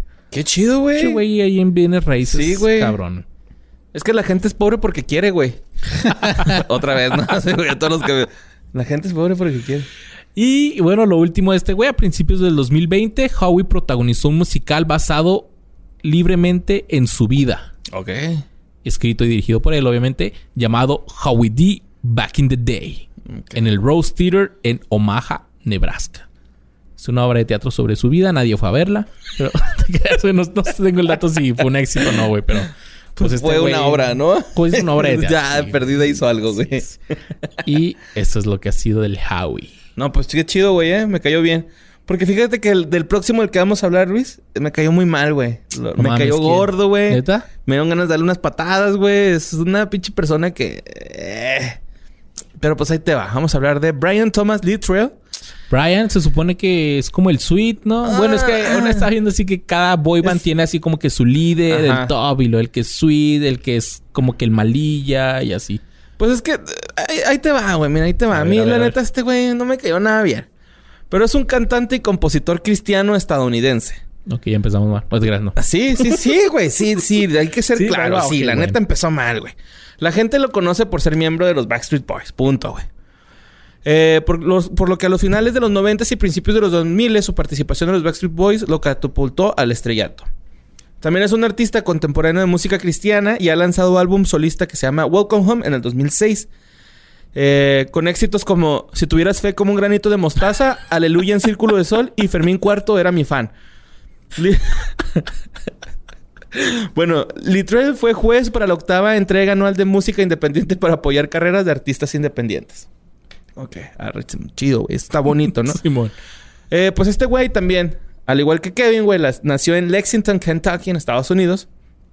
Tiene un hermano mayor llamado Harold Baker Jr. y él es primo del miembro de Backstreet Boys, Kevin Richardson. Oh, ok, ok. Son primos entonces. Ajá, sí, Ah, todo, pues todo pasaba, güey, porque no podían terminar los Backstreet Boys, güey, porque no había un quinto miembro y este güey dijo, güey, güey, pues yo tengo un primo, vamos a decirle. Es que sí había un quinto miembro, pero lo cepillaron. No se sabe quién es, ni, ni qué pasó con él, ni nada. Pero eso Pues sí en- lo leí, lo... lo... El vato no va a decir de la vergüenza, ¿no? En lo que se refiere a las cuentas, que fue parte del pedo que tuvieron con Luke Perlman, güey, es de que Perlman recibía la misma paga que ellos. O sea, estaba, le pagaban como si fuera miembro de la banda. Era el sexto miembro en cuestión de lana. Mm. Entonces le pagaban, o sea, en vez de darle un porcentaje nomás como se le da a los managers, el güey ganaba igual que todos y fue parte del pedo que tuvieron. Entonces, Ah, técnicamente, ese güey era miembro de Backstreet Boys, nada más en lo que correspondía a la, a la, a la repartición de la lana. Sí, man. Pues yo después leí, güey, que el, el, el, el que se pillaron era Barack Obama, que después creció y hizo Barack Obama. Oye, ahorita con, con eso que decía Lolo de... Digo, el voz de... De... de que era el sexto miembro, güey. Me acordé así como cuando güeyes se meten a la foto de futbolistas. Así Ah, de sí, la foto y que voltea un güey. ¿Tú qué, güey? el de voleibol con este Remy, güey. Ah, el Remy sí, Ajá, acá de que- güey. Voltea a ver a este güey con que, güey, no eres tú. Y güey cantando el himno. Pero a madre, güey. Bueno, este... Sus primeros escenarios, güey, pues fueron en iglesias. Comenzó a cantar en el coro de su iglesia baptista en, en, en, en Lexington. Y no puedo imaginarme qué hueva ha de ser salir con este cabrón de gira, güey, ¿no? O sea... Como Ah, que... Así que no pisteen. Simón, amigo. ajá. No, vamos, vamos. Hay que dormirnos temprano, ¿no? No se metan cocaína, mejor duerman en el por qué avión. se figura como un, un hijo del Flanders, güey. Simón, ándale, Rod, Rod y Todd, ¿no? Bueno, la música siempre fue importante para él y originalmente planeó entrar a la escuela para convertirse en ministro musical, güey. Ok, ese güey iba de... chito Ya, la iglesia, güey. Ese güey trae la pinche religión bien metidota, güey. Ok. Y la cristiana, no la católica. Pero fíjate, güey. De hecho, me recordó un chingo una historia, güey. De una banda que yo tuve que se llamaba El Remedios.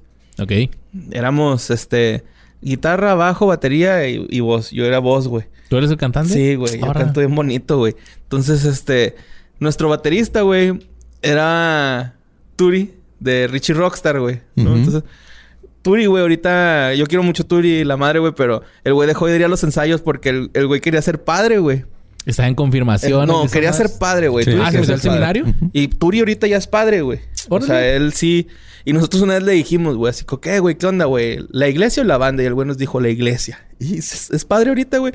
Pero lo que no le va a perdonar a Turi nunca, güey, es que pudimos abrir la telefunca en el Harpop, güey. y no pudimos porque no teníamos baterista, güey. Entonces nos pasamos a pelar la riata, güey, porque... Pues ya, ni pedo. Pero te mando un saludo, Turi. Si estás escuchando, espero que no, porque qué vergüenza que tú eres ya toda una persona bien hecha y yo no. Entonces, este, te mando un abrazo si escuchaste esto. Bueno, mientras estaba en el último año de la escuela secundaria, cambió de planes y aceptó la oferta de unirse a los Backstreet Boys.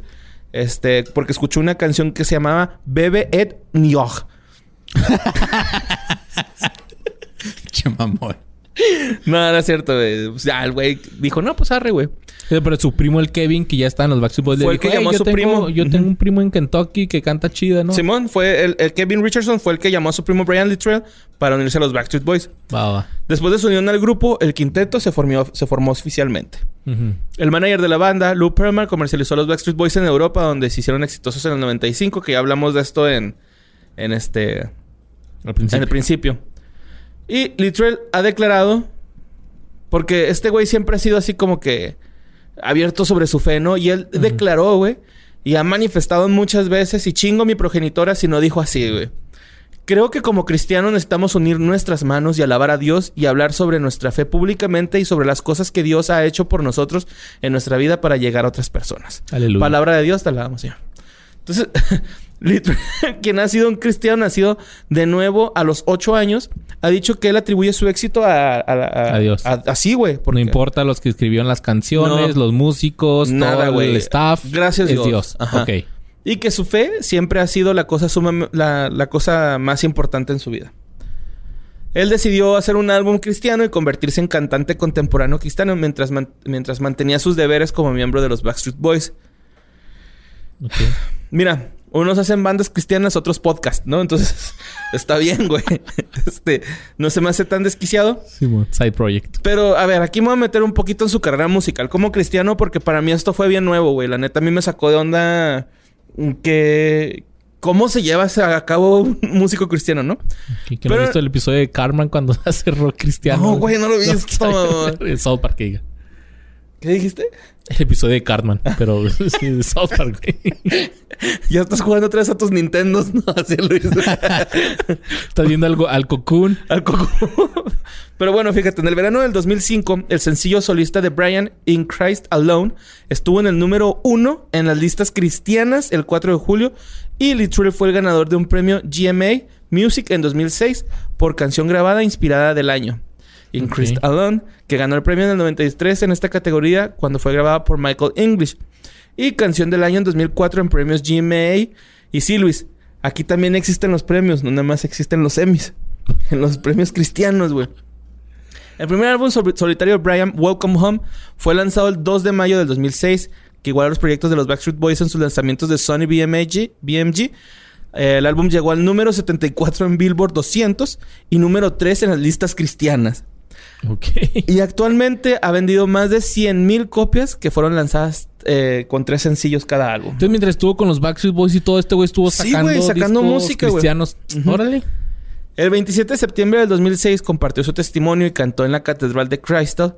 El servicio fue transmitido en todo el mundo por el programa Hour of the Power y fue visto en un estimado de 20 millones de espectadores. Aquí fue donde me empecé a dar cuenta que tal vez podríamos hacer un podcast cristiano, amigos míos. He llegado al momento, hermanos pecadores, de ir por el camino de la fe que rima con billete, güey. No, o sea, creo que, güey, deberíamos de Hay pensarlo varo, hay veces, varo ahí, es Debemos buen de negocio. ¿Por qué crees pensarlo. que existía Faith Plus One, güey? El grupo de... Ajá, el grupo de Cartman. Ajá. Pero era por eso, güey, era dinero. Pues él sí, güey, cuenta. deberíamos él, de- él se dio cuenta y dijo, ¿sabes qué? Sí es cierto que hay Y es lana". que, güey, nada más tienes que fingir que crees en algo, güey. O sea, no tenemos que... ¿Cómo pueden cuestionar nuestra fe, güey? ¿Cómo pueden decir? Es que yo, yo no creo que tú tengas fe, güey. No, güey, ¿por qué cuestionas mi fe, güey? ¿Sabes? Güey. O sea, podemos generar un chingo de feria, güey. Es exactamente lo que dice Carmen en ese episodio, güey. Sí. Porque él hace canciones, güey, donde solamente casi casi le cambia la, pa- a- Una palabra. la palabra amor, la cambia a Jesús, güey. Ok. Entonces acá van con el de la disquera y lo, ¿saben qué? Su disco está chido, güey, pero creo que ustedes de verdad aman a Jesús. Están en- ajá, sí. de Y que lo- Una canción en la que le quieren hacer el amor a Jesús, güey. Sí, es que la canción dice, la letra de la canción dice, oh Jesús, quiero arrodillarme frente a ti y sentir toda tu gloria en mi cara. Y lo Carmen le dice, ¿qué? ¿Usted piensa que, que no puedo tener suficiente amor? Güey, claro, güey. O sea, ¿cómo un pastor, güey, o alguien de la religión te va, o sea, puede cuestionar tu fe, güey? Al contrario, o sea, enorgullecerían de que tienes tanta fe, güey, ¿no? Como para sacarles dinero de sus bolsas, güey. O sea.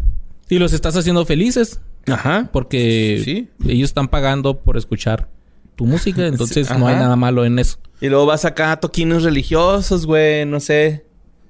Puedes Y- conseguir groupies confundidas de religión, güey, con problemas y quieres ser rockstar, ¿no? Y te así. tocan estandoperos chiquitos, ¿no? Niños acá de que... ¡Homosexuales! ¡Lesbianas! ¡Gente de Ah, qué chico. cegada por Satanás! Los Nintendos, el Super Nintendo. Ay, como Los visto? japoneses descubrieron que la luz del... Por la luz ocurrirá epilepsia. Ay. Bueno, el 10 de mayo del 2007 recibió un premio de la Catedral... ah, ah, no. El 10 de mayo del 2007 recibió un premio de la Catedral de Crystal por ser un modelo a seguir positivo, utilizando su música para tocar vidas en el mercado pop y cristiano. Y utilizando su fundación para ayudar a los niños. Eso es cierto, güey. Lo dice Mordecai en Regular Show. No puedes tocar la música, pero la música te puede tocar a ti. Ah, exacto. El 22 de agosto del 2009, en los premios Christian Music, Littrell fir- confirmó que está trabajando en su segundo álbum solista cristiano y fue lanzado después del final de This Is Us, de This Is Us Tour en 2011. Oye, tiempo. Este güey la estaba rompiendo con los Backstreet Boys y la Y en estaba la música rompiendo acá, cristiana. güey. Este güey es pinche millonario. Ajá. Bueno, fíjate, después, eh, dos meses después de que sonó los Backstreet Boys, este güey, pues, trampó por fin en su vida, ¿no? Ok. Comenzó a salir con Samantha Stonebreaker, Huevo, tiene que ser Samantha. el. Una relación que continuó por cuatro años desde el 93 hasta el 97. De hecho, Brian, güey, vivía con la familia de Samantha durante dos años, pero a los dos años el muerto y el arrimado apestan y en el 98 se separaron, güey. pero eso es pecado, ¿no? O sea, ah, no, pero sí se no, casaron. vivía Ah, con la familia. O sea, se casó y se fue a vivir ahí ¿Con la No, no se casaron. Ah, entonces. Nada más se- se juntaron, güey. Unión libre, no, pecado, mijo, no. Pues es que no, en el mijo, cristianismo, no. mientras estés con la familia, no estás casado. O sea, es así como que, ah, pues es que no tiene Ah, es el invitado. Ajá, es Ah, ok, ok. Bueno, no pecado entonces. Eh, bueno, en el 98 se separaron y ella lanzó el libro What You Wanna Know Backstreet Boys Secrets Only a Girlfriend Can't Tell. Sobre su relación con el y los Backstreet Boys, porque de donde se puede rascar, se rascará, ¿no? La neta, güey. Está muy sí, ¿De dónde saco lana? Pues, De, voy a contar de cosas que nunca... Ujú. ¿Y ¿Alguien más lo hizo? Ahorita te voy a contar. Ok. Dos meses después que Brian se separara de Samantha, conoció a la modelo y actriz Leigh-Jan Wallace. Esto fue en 1997 durante la grabación del video As Long As You Love Me. As long as you love me. Él le aplicó es él le aplicó un es solo una amiga y le propuso matrimonio en 1999. Se casaron el 2 de septiembre del 2000. Ambos son cristianos evangélicos. Tienen un hijo llamado Bailey Littrell, el cual nació el 26 de noviembre del 2002. Ah, pensé que un hijo llamado Isaías o Israel o algo así. Pues casi, casi, güey, ¿no?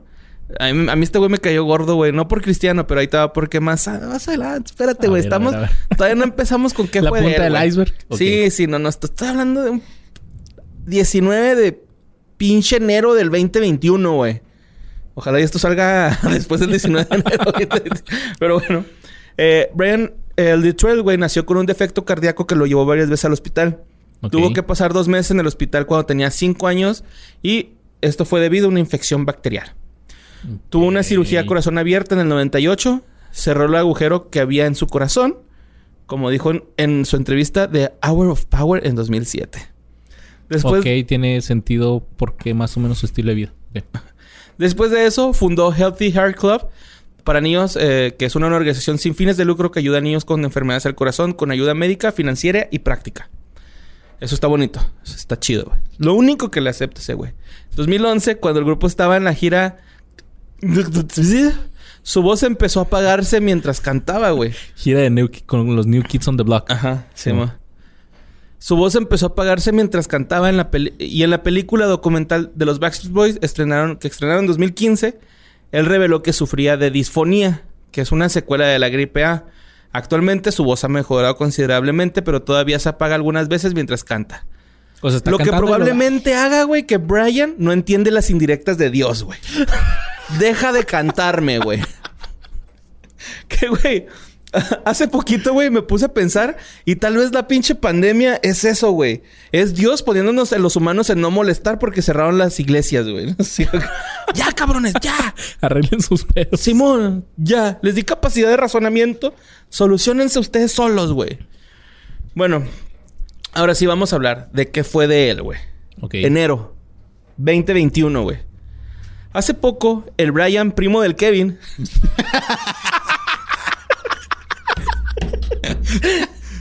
Sí, sí. sí, güey, no mames. Se metió en pedos porque se aventó unos likes que no debe aventarse. Y opinó sobre algo que no debió opinar. El cantante ha apoyado abiertamente a Trump y aparte dice que no se puede dejar de un fraude electoral y es que la religión y la política no van de la mano, carnal. Pero esos güeyes sí, bien cabrón. Y pues resulta que él y su ruca apoyan a Trump y hasta se especula, güey, que él tuvo algo que ver en los ataques al Capitolio de estos pasados no, días, güey. güey. Simón, O como sea, que él, anduvo ahí, él o- incitó así como que a la gente poco a poquito, güey, con sus likes, con su dos, tres mensajes que ha dicho en, en Que videos les dijo, con su ruca, I güey. want it that way. Quemen todo. Lo pones al, al revés, va, güey. El Capitolio.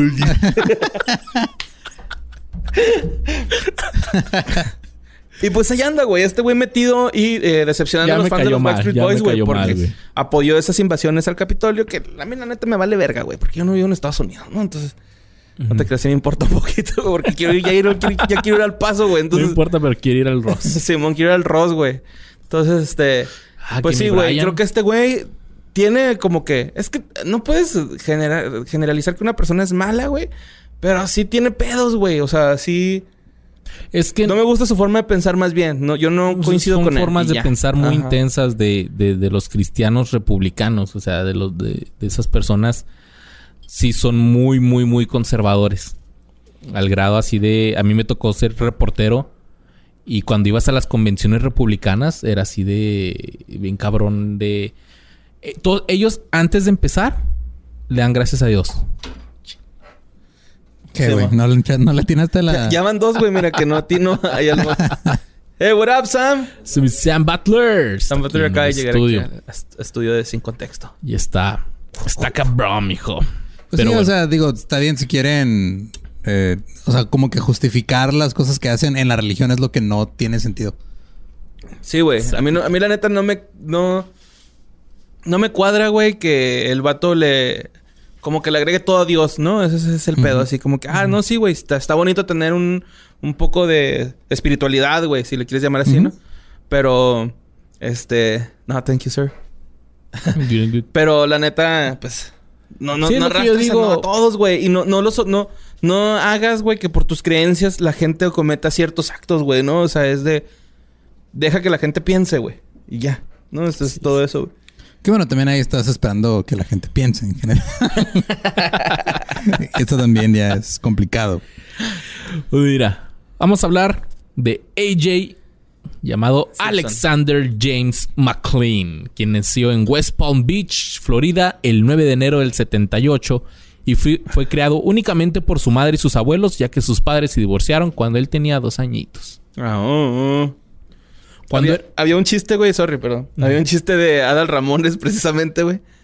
Que, este, según es como de los niños, ¿no? De las pandillas de, de niños. Y luego decía algo así de que el, el matoncillo, el más malo de la, de la pandilla, siempre estaba acá enojado. Y la verdad, y luego están dos morritos, güey, platicando. Y luego decía uno así como que, oye, ¿y por qué el jefe jefe es tan malo, no? Acá. Y luego, pues no sé, pero es que dicen que sus papás no se han separado. Que todos están casados, ¿no, güey? Entonces, creo que de- por ahí va ese pedo, güey. Así de, Más o qué menos. bueno que se separan los papás. Y si no sirven, güey, como papás juntos. Sí, acuérdate que hay una rola que se llama Stay Together for the Kids. Pero no tiene nada que ver con los divorcios, güey. De hecho, sí. Pero bueno, cuando AJ era niño, tenía un impedimento, impedimento del habla. Impedimento del habla. Que era lo único que no puedes decir. Impedimento del habla, güey. lo que le provocaba tendencia a tartamudear. Descubrió su amor por la actuación y comenzó a seguir una carrera eh, en actuación y baile y canto. Y cuando tenía cuatro años, comenzó a concentrar, a descubrir su amor por el baile. Por lo que su mamá lo inscribió en lecciones de baile todos los días durante dos horas. Órale, qué pedo, güey. Luego lo Si llevó, te a, gusta algo, toma para que te hartes de lo que amas. luego lo llevó a modelar cuando tenía alrededor de cinco años, haciendo catálogos y pasarelas para JCPenney. Aparte de eso, se dedicó, se dedicó al esgrima y reveló que su abuela también le enseñó el piano. Wow, qué pedo, güey. ¿Qué multiuso es este güey? A los seis años, Muy sofisticado, ¿no? Este AJ fue parte de una obra de teatro escolar, la de Blancanieves y los siete enanos, Mm. en el que, ter- en el que interpretó a Tontín. Para cuando tenía 12, ya había actuado en 27 obras clásicas en su escuela. ¿De Disney o...? No, no, en general, General. sí. Mago de Oz, yo creo también. Sí. Además de cantar y actuar, era un estudiante de danza que pues, le daba muy serio a todo, desde el jazz, ballet y hasta hip hop. Y en una entrevista, chingo a mi madre si no dijo así, el baile era lo mío en los primeros días. Quería ser un bailarín muy por encima de ser un actor o cantante. Órale. Este güey quería bailar. Bailar. Yo quiero bailar. Yo quiero sudar y pegarme a ti. El cuerpo rosa. Y te digo, sí, tú me puedes provocar. Eso no quiere decir que voy a seguir cantando esta madre. En enero de 1986, a los 8 años, McLean actuó en su primer papel como Little Mike en la película de 1986, Truth or Dare. Ok. ¿Verdad o reto? No la he visto. No, ni yo. En 1990, McLean, su madre y sus abuelos se mudaron a Kissimmee. Ki- Kissimmee? Kissimmee, Florida. Kissimmee. Kissimmee, Kissimmee, Kissimmee, Florida. Florida, ¿no? Ajá. Para que él pudiera seguir su carrera como actor y cantante. Allá Al ladito de Fuck Me. Justo al norte de Blow Me. Oh, fuck Es un you, güey. No. ¿neta? Sí, Ah, güey. yo pensé que te lo habías Yo no conocía esa güey. ciudad, Es un chiste güey. bien viejo ya. Entonces, en 1990 eh, entró Me al he arte... sentido bien orgulloso. No mames, güey, qué verga, es mi compa, güey. Ahí entró a la Academia de Artes Dramáticas de Florida. En 1991 consiguió un papel en una serie de comedia de Nickelodeon llamada Hi Honey, I'm Home. Querida, llegue a casa. O estoy en casa, ¿no? Con el papel de Skunk. Sin embargo, después de que se grabó el piloto, lo decidieron eliminar su, su, su papel debido a que él era demasiado alto. Ok. Dije, este está muy alto, mándenlo a la vera. Cuando tenía 13 años, se probó para El garrochas, ¿va? el proyecto Star Trek. Sí, güey. Todos tenemos un amigo que le dicen así, güey. El garrochas. Garrocha, el, siete leguas, no Güey, sé, yo güey. tengo, tengo una historia y me da poquilla vergüenza contarla, pero se las voy a contar de todos modos. Yes. En un equipo de, de fútbol, ¿Soccer? sí, fútbol, soccer aquí, este, pues ahí, eso es de que te invitan, eh, cállale a jugar. Ajá. Y me hice compa de varios. Y de repente me empezaron a decir garnacha, güey. El garnacha. Ese es mi garnacha y la chingada. Y ya, güey, no sé por qué, es como que se me quedó ¿Y el nunca garnacha, güey. preguntaste, güey? Sí. Ah. Tiempo después pregunté por qué el garnacha. Y le no, pues aquel güey te puso así. Y ya le pregunté y luego fue así que, ah, güey, pues es que por... Pues esas madres, esas grandes que usan para saltar. Lo garrocha. Así, una garrocha, güey. Y todos te decían garnacha. Y, y, o sea, ese güey no supo que era garrocha y me dijo garnacha y se me quedó garnacha. Así que ya no me digan así nunca, por favor. Ah, ya, pinche. Luis Garnacha. Cuando tenía 13 años, este güey probó para entrar a, a un proyecto llamado Star Search, pero nunca recibió una llamada de este programa. Es Por- este. Ese programa. Buscando una es- estrella. Ajá. sea, de los 80s, 90s todavía fue. O sea, gracias a ese programa hay muchos güeyes que sí se quedaron en el show business. Órale. Pues este güey no fue uno de ellos. Y más tarde vi un anuncio en el...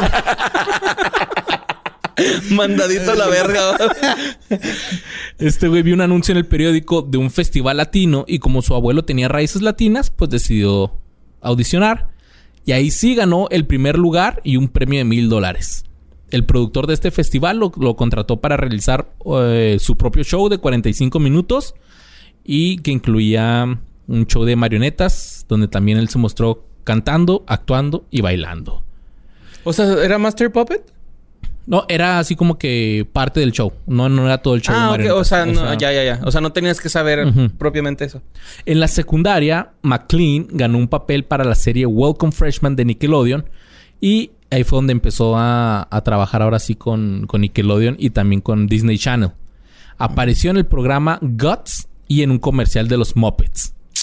Fue durante una de estas audiciones para donde conoció a Howie D y a Nick. Ok. Porque estaban ahí en el en Nickelodeon y en Disney. Paralelamente a su carrera, debido a su amor por la actuación, fue acosado muchas veces, llamado como le decían gay, maricón, queer y a veces le decían nerd. Eh, AJ es el de la...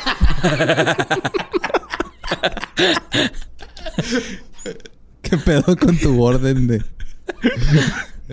Y él dijo que era muy molesto para él, pero también pensó que probablemente se debían a los celos que le tenían, ya que él siempre destacaba de los demás. Él es el de la barba de candado, güey, ¿no? Sí, güey, ¿Sí? es AJ, AJ, ajá. el cholito. El que traía trencitas. ¿verdad? Entonces, eh, en marzo de 1992, vio un anuncio en el periódico en el que buscaban a jóvenes de entre 16 y 19 años para una audición para un nuevo grupo musical. Este güey, a pesar de tener 14 años, audicionó para el grupo. Y en abril del 92 fue oficialmente el primer miembro de los Backstreet Boys. ok, el rudo. El rudo. El rudo, el rudo, el rudo, el rudo, el rudo, el rudo, el rudo. Después de seis meses en la preparatoria, terminó los otros tres años restantes de, de la prepa por cursos eh, online. Bueno, dicen cursos por correspondencia. Creo que son cursos así. Como era literal por correo, güey. No, Ajá, no era sí te online. llegaba ya al correo la tarea, güey. Y todos estos cursos los hacía mientras estaba con los Backstreet Boys. O sea, mientras tenías a un Backstreet Boy, este, así terminando sus estudios y otro güey predicando y luego. Sí, estos güeyes Sí, pues que era el bueno, el estudioso, Ajá. el... Y aunque, no, y aunque no se habían visto, excepto cuando él tenía 10 años y otra vez cuando tenía 12, AJ finalmente se reunió con su papá en 1997, quien lo había estado siguiendo casualmente a lo largo de su carrera y cuando vio que era popular, entonces dijo, ah, hijo mío. Pero desde entonces han mantenido una buena relación a pesar de haber estado con un distanciamiento de 17 años. Entonces, durante el apogeo de la carrera de los Backstreet Boys, AJ sufrió una adicción a las drogas y el alcohol. Dijo que la primera vez que consumió cocaína fue en el set del video de The Call en el año 2000. Para mí ese es el mejor video de los Backstreet Boys. Me gusta un Pues porque andaba en coca, güey. Sí, como que es el video que tiene más energía, ¿no? De todo. Se ve muy bien el vato, ¿no? Eh, Durante la gira del verano eh, de su álbum Black and Blue en el 2001, sus compañeros de banda se dieron cuenta de que algo andaba mal. Traía la nariz Ah, o sea, blanca como y todo el secreto. pedo. Sí, sí, ese güey empezó acá de que, ay, vengo al baño y lo, te vas a masturbar. Y lo, sí. ¿Qué, güey? Porque siempre que regresas del baño regresas mormado, güey. No sé. Entonces, mientras el grupo estaba en Boston ese verano para hacer cinco shows con sold out, entradas agotadas, el problema finalmente golpeó a AJ. Tras una intervención de su compañero de banda Kevin, quien confrontó a AJ por sus problemas, este güey le dijo que estaba furioso y quería dejar la banda. ¿Kevin? No, o sea, Kevin le dijo, ¿qué traes, güey? Este güey, "Eh, estoy furioso, quiero dejar la banda. güey".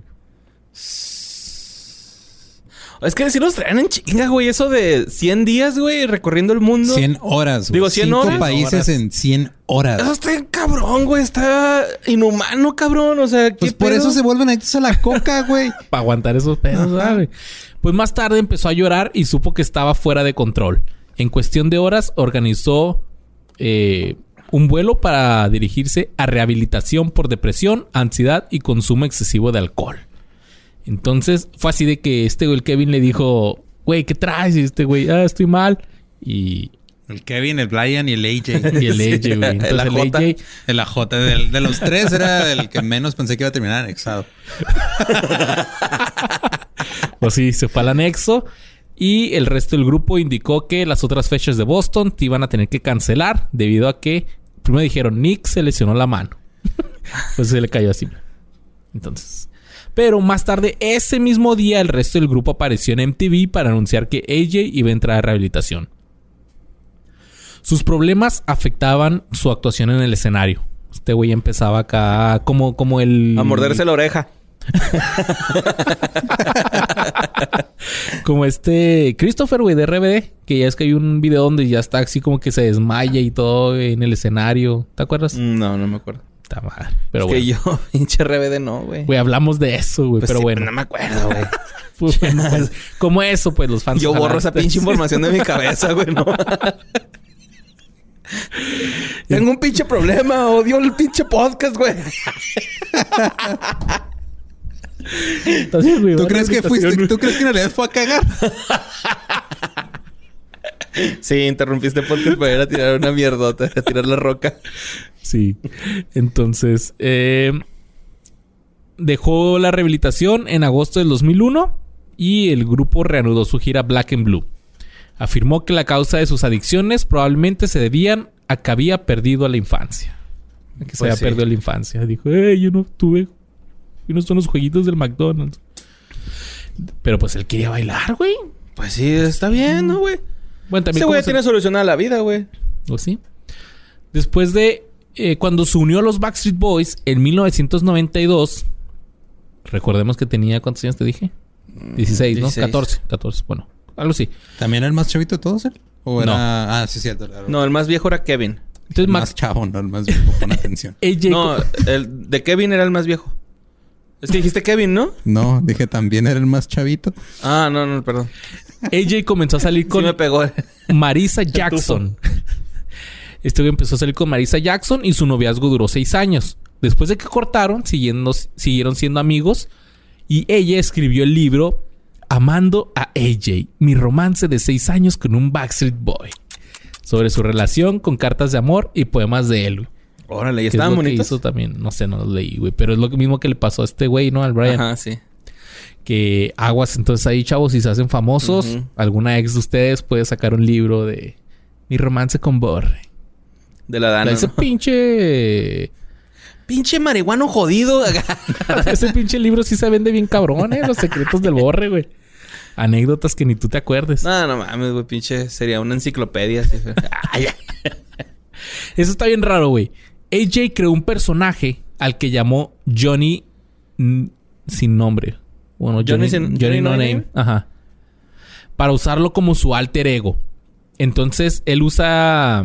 Cuando no está con los Backstreet Boys, Bueno, no está en coca. cuando no está con los Backstreet Boys, este güey usaba este personaje que, que tenía su propia historia, ¿eh? Y todo el rollo de que estaba, había estado en prisión y la mamá de este güey le inventó todo un- una... Así como el Una vida. ¿Cómo quién? El Adán Jodorowsky. No sé, me sé esa, güey. que tiene acá personajes, ¿no? El mamador, el pinche.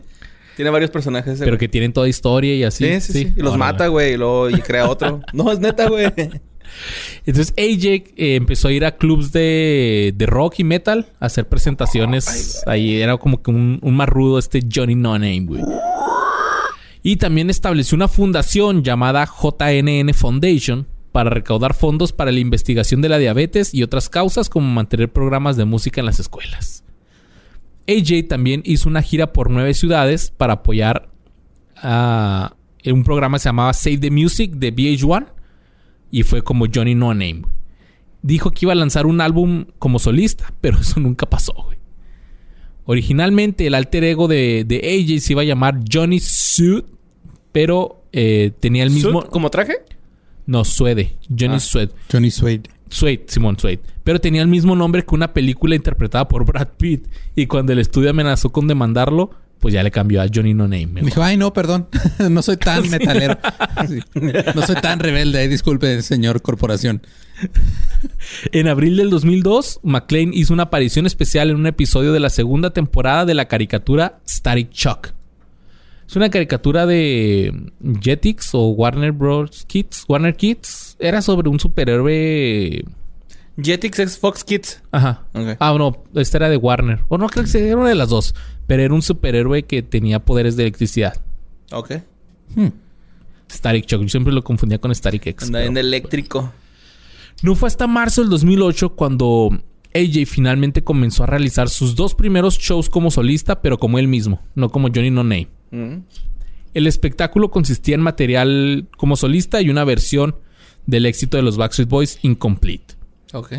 Hizo gira por Europa y eh, él la estaba haciendo mientras estaba con los Backstreet Boys. Otro proyecto así. Güey, haciendo su... Parece que tiene mucho tiempo Güey, libre tenía para... Mucha energía, güey. No mames. Sí, güey.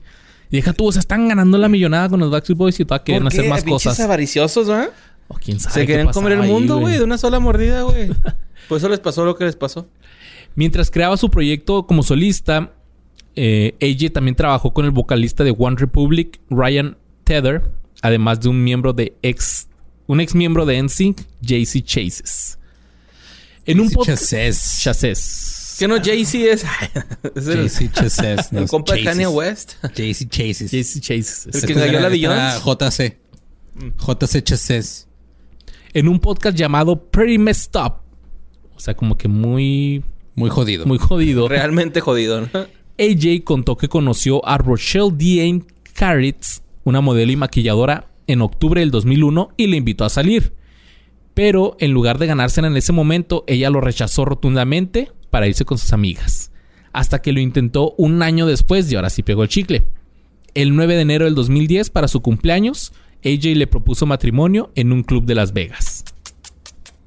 Y eh, él le da mucho crédito, le agradece mucho a ella por haberlo motivado a volverse sobre y superar su adicción a las drogas durante el tiempo que habían estado en- de noviazgo. Mm, La pareja se casó el 17 de diciembre del 2011 en un hotel de Beverly Hills con el resto de los Backstreet Boys como acompañantes. ok. Tienen dos hijitas juntas y después de que nació la primera hija de, de AJ, la apodaron a la niña la primera chica Backstreet o Backstreet Girl, ya que fue la primera hija nacida de cualquiera de los miembros de los Backstreet Ah, Boys. que sí es cierto, güey, ¿va? Qué loco, güey. El 22 de mayo del 2013 eh, hizo un dueto ahí con un rapero finlandés llamado Red Drama y alcanzó el puesto número 4 en Finlandia. Ok. El Nada 22 de julio del 2015, AJ lanzó Skuller's Vapor, una línea de líquidos para usar con cigarrillos electrónicos. Órale. Para vapes. Para babes, que ya están vetados, ¿no? Ya son? quién sabe qué quedó ese pedo, ¿no? Pues ya no sé, me quiere patrocinar una marca de vapes. Ahí contacten a, Gabe- a Gabriela Ruiz porque yo no hago eso. Porque tengo las manos atadas. Ahí está, ahí está la dirección de correo en tu perfil. en, de mi perfil, en mi bio de Instagram. Ahí por si quieren hacer negocios, encantado. El 15 de abril del 2018, en la edición número 53 de los premios de la Academia de Música Country, este güey dijo que quería hacer música country para su próximo proyecto de solista. No pasó. O sea, Qué bueno, güey. se iba, se sí, iba pues, a creí que lo solo. mío iba a ser pegar en Finlandia, pero fíjense que... Ahora el country también. Es como si al Titanic le saliera un bracito, agarrar un iceberg y se lo enterrara a un costado, güey. Por si uno no es suficiente. Sí, no. En septiembre del 2018 proporcionó la voz a un topo, al topo Cuchimba, en un episodio de La Guardia de León de Disney, que es como un spin-off del Rey León. güey. Ok. No fue el mismo topo que fuiste a tirar, borre. no te habló ahorita que lo bajaste. Puede ser, sí batalló, güey. No te cantó. Y en agosto del 2020, Silbaba con cantaba, güey. El de Winnie Pooh.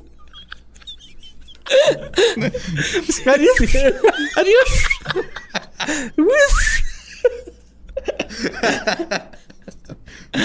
ah, güey, me acordé de una imagen. güey, vi, vi un meme, güey, que era un güey así cagando y luego tira el mojón y luego voltea a verlo y dice, guácala, qué asco. Y luego el mocón le, dije, le dice, me amabas cuando era pizza, güey. no mames, Además, chico, chico de risa el del niñito que está en la tina, güey. Así cuando cagas y... Cuando cagas, cuando recién lavan el baño, lo que está un niñito así...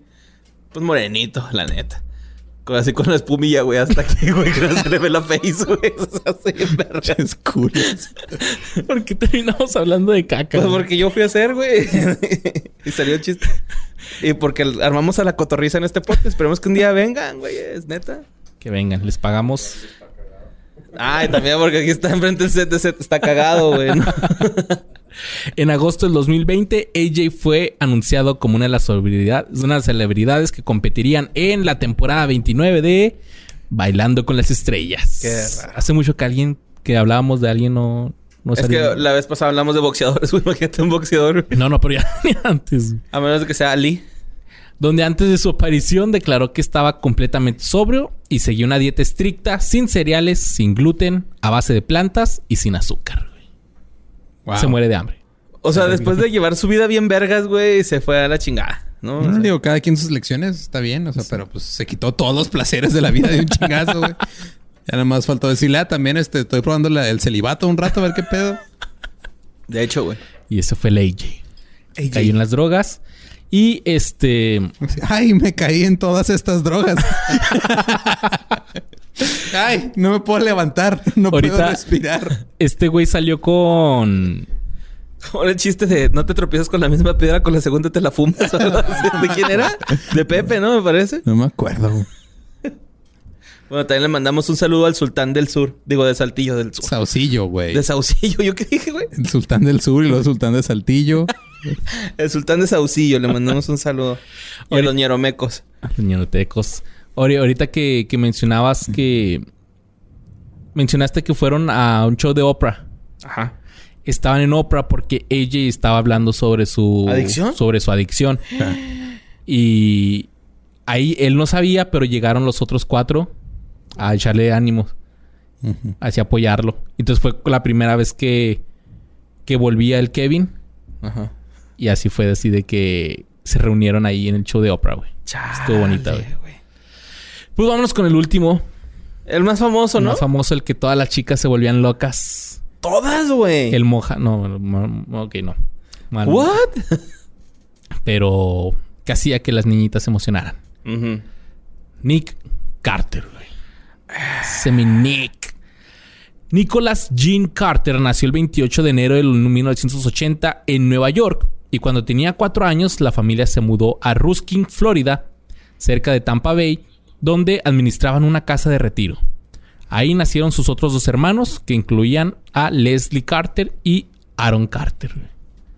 Sus padres tenían un matrimonio disfuncional y peleaban y se gritaban mucho enfrente de los niños, cosa que les iba a afectar en un futuro. Al crecer, No reciben la atención y fueron a buscarla de otro lado, ¿no? casi casi. Al crecer, Nick comenzó su carrera como actor y eh, cantante cuando su madre lo inscribió en lecciones de canto y baile. Tenía 10 años, hizo varios comerciales, como uno para la Lotería del Estado de Florida y otro para una tienda llamada The Money Store. Ok. Audicionó para varios papeles eh, de actuación a finales de la década de los 80 y a principios de los 90. Y ahí te va un pinche dato bien cabrón. A ver, échatelo. Hizo una aparición en la película de Tim Burton del 1990, El hombre manos de tijera. No mames. Y chingo a mi madre si no dijo así. Era un arbusto el güey. Por ahí va. Salí de árbol. Este güey dice: Sería ir demasiado lejos al decir que estuve en Edward Scissorhands, porque estaba tan en el fondo que no se puede decir que era yo. Sería mejor decir que estaba en el set de la película. Salgo en una escena cuando Edward mira por una ventana hacia el vecindario. Por una fracción de segundo ve a algunos niños jugando. Uno de esos niños era yo. No mames. Así, se me estaba deslizando sobre una pieza de plástico amarillo, slip and slide. Que son esas madres donde sales Sí, corriendo y te, agua, ¿no? y Sí. te avientas. Entonces, si quieren ver la película, póngale pausa ahí en, esa- en ese segundo. Ay, que güey, si sale no la he visto por... porque no me interesa. Menos porque sale ese güey. En 1900 también sale El Señor de los Anillos. güey. ¿Sí? No. Ah. En 1991, uno de los profesores de bailes, uno de sus profesores de baile, le armó su primer boy band llamada Nick y Los Ángeles. Nick and the Angels. Donde Nick era el Como líder. Charlie, ¿no? Como ajá, parecer en Nick and the Angels y eh, él cantaba covers en versión pop de otros artistas. Órale, qué chido. También eh, se reveló que tras varias audiciones fue cuando Nick conoció a AJ McLean y a Howie Dirk, Dirk Howie D, pues, y se hicieron compas. Es lo que te decía que durante las Ajá. audiciones se, se conocían. A los 12 años, Nick también audicionó para el club de Mickey Mouse de Disney. Este club donde salieron Britney Spears, Christina Aguilera, Justin Timberlake, Todos, Ryan. Reynolds. Ryan. Gosling. Ryan Ryan Gosling. Simón. Simón. No, Ryan Reynolds. Pero en Ah, ese ese mismo cabronazo. entonces, en ese cabrón salió del barrio, güey. Del corazón, güey. En el- también ah, hacia los mismos días también audicionó para los Backstreet Boys. ok. No fue elegido de inmediato para ser parte de los Backstreet Boys porque su mamá quería que entrara al club de Mickey Mouse para que pudiera estar en la escuela. Ajá. Pero ella no sabía que su hijo era buleado, que no le gustaba estar en la secundaria, ya que no tenía tiempo libre para ir a las audiciones. Él quería ser artista, güey. Entonces, eh, de- él decía que los chicos lo golpeaban y las chicas bonitas no lo pelaban. Imaginen una chava ahorita que Todo va a "Ah", cambiar. una chava que, ah, yo rechacé al Nick de los Backstreet Boys. Es un pendejazo. ah. Así, Pues ¿no? que la pubertad no le, le pegó hasta después. Estaba Pues, tan de hecho, no está tan, tan guapo, güey. Se me hace más guapo del pinche... Es que es güero y... El. Kevin, ¿no? El Kevin fue el que fue modelo. El, el Kevin Richardson es el como que se me hace más guapillo. Y también el Howry, güey, ¿no? Como que 2-2, mira, pelo. Está 2-2 ahí. Si le das. Pues no, no te ¿Ya creas, pedo? no, está jodido. Está culero. Entonces, eh, tuvo que elegir entre unirse al club de Mickey Mouse con un contrato de 50 mil dólares o un nuevo grupo musical que quién sabe cómo le iban a ir. Pues este güey eligió irse con la boy band. Muy buena decisión, ya que el club de Mickey Mouse sería cancelado dos años después. no güey. mames, güey. Como cuando renuncié a la puta Imer, güey. Neta, güey. Qué bueno, güey. Sí, güey. Es de las cosas que me enorgullezco así de que dije, ya, basta, güey. No, no consideran mi pinche tiempo, ni mi vida, ni nada. Ni tu talento. ni Ajá, nada. Entonces yo tampoco los voy a considerar ustedes y... Es que necesitamos que vengas, aunque sea... Nee, no voy a ir, güey. Y más que nada que también al mismo tiempo te estabas perdiendo de muchos eventos también y Sí, de, no comedia. el no Rose de. Badía, güey. no El Rose de. Badía no pude ir porque tuve que ir a trabajar, güey. Sí. Si ven el Rose de Badía, yo estoy atrás con un teléfono, es porque Yo Borre estaba en en videollamada. el Rose. Y sigo ah, diciendo que el mejor chiste es el de Gabe, güey. Contra Tavo. Sí, sin piedad. Sí, sin piedad, güey. Güey, el, el de Badía a Lo- a Lolo también está cabrón, güey. ¿Ese El- cuál es? El de que Lolo acepta cosas así y dice, "Mm, a ver, algo así, a ver qué pasa, que le dijeron que. Bueno, véanlo pues.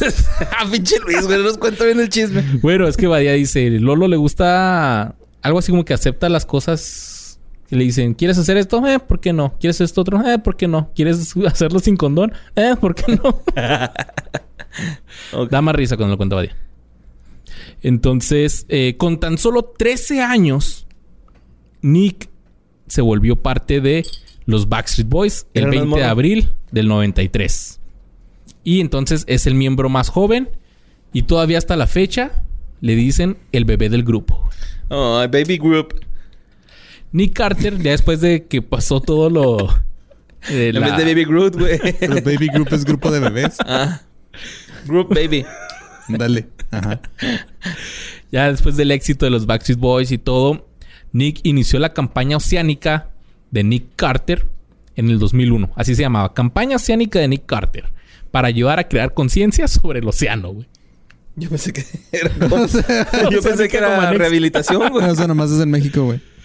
En el 2002, cuando... Pero ¿qué, qué quería crear conciencia del océano? no sé, O como sea, que ahí está el océano, velo, está bonito. No, pues, Sí, no mames, ya tengo una causa, güey. ¿Han visto esa madre azul que, le, que sobrevolamos el otro día que fuimos a cinco países?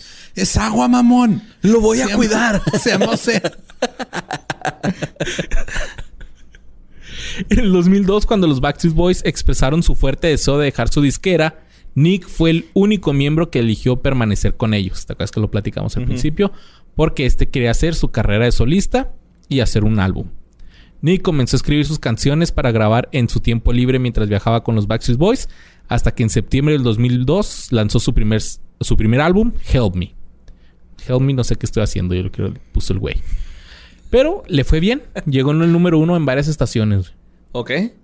El 29 de octubre del 2002, el álbum llamado Now or Never fue lanzado y vendido más de y vendió más de medio millón de copias la primera semana y alcanzó el puesto número 17 en las listas de Billboard. En el 2002 también Nick se metió en el negocio de las carreras de bote a motor, que son pues, lanchas acá acuáticas. Qué loco, güey. Y fundó su propio equipo. Nick Ah, pues que casi todos son como de Racing. Orlando, ¿ah? Ajá. Sí, pues sí. Este güey sí es- Es bien, es bien sabido que en Orlando, pues la gente se mueve en lanchas, güey. se, mueve. ¿Se mueve o se muere, dijiste. Se mueven. Ah. O sea, se transportan en lanchas. De hecho, Orlando no tiene playa. No, pues yo sí. Estoy mamando, güey. Bueno, Nick Carter Racing, así se llamaba esa madre. Y ganó su primer... eh, ganó el campeonato nacional en su primer año. güey. Ok. Ya después no sé qué pasó con eso. Murió. Eh, este güey ocupó el puesto número 9 de las 50 personas más bellas de la revista People en el año 2000. Y fue elegido por ¿Te los cae? lectores de la revista de adolescentes el hombre más sexy del mundo de la revista Cosmo Girl. Órale. superando en la competencia a Brad Pitt y a la estrella pop rival Justin Timberlake. Lo que lanzó una rivalidad publicitada por los medios de comunicación entre Timberlake y Carter, que culminó en un amistoso encuentro en el 2009, fuera de cámara en el set del Late Night con Jimmy Fallon, donde Nick derrotó a Justin en una lucha de vencidas. O sea, esto no está al aire, pero se dice que en el set del Late Night con Jimmy A Fallon. ver, güey, vamos a calarnos unas- como vencidas, hombres, cabrón. Le dije, pues mira, me habrás vencido, pero con esta mano... Iba a decir algo a Britney, pero mejor lo dejamos. Sí, sí. La bofeteé después de besar a Madonna. No, acá, güey, así. Con esta mano le dije, no, no, no, no. Y- hasta el matrimonio. Nick también actuó en varios programas de televisión, incluido el programa de la NBC American Dreams en el 2002 y Eight Simple Rules de ABC. En octubre del 2004 interpretó a un jugador de fútbol americano de preparatoria llamado Brody en un especial de ABC Family Halloween. En una película llamada The Hollow. Ok.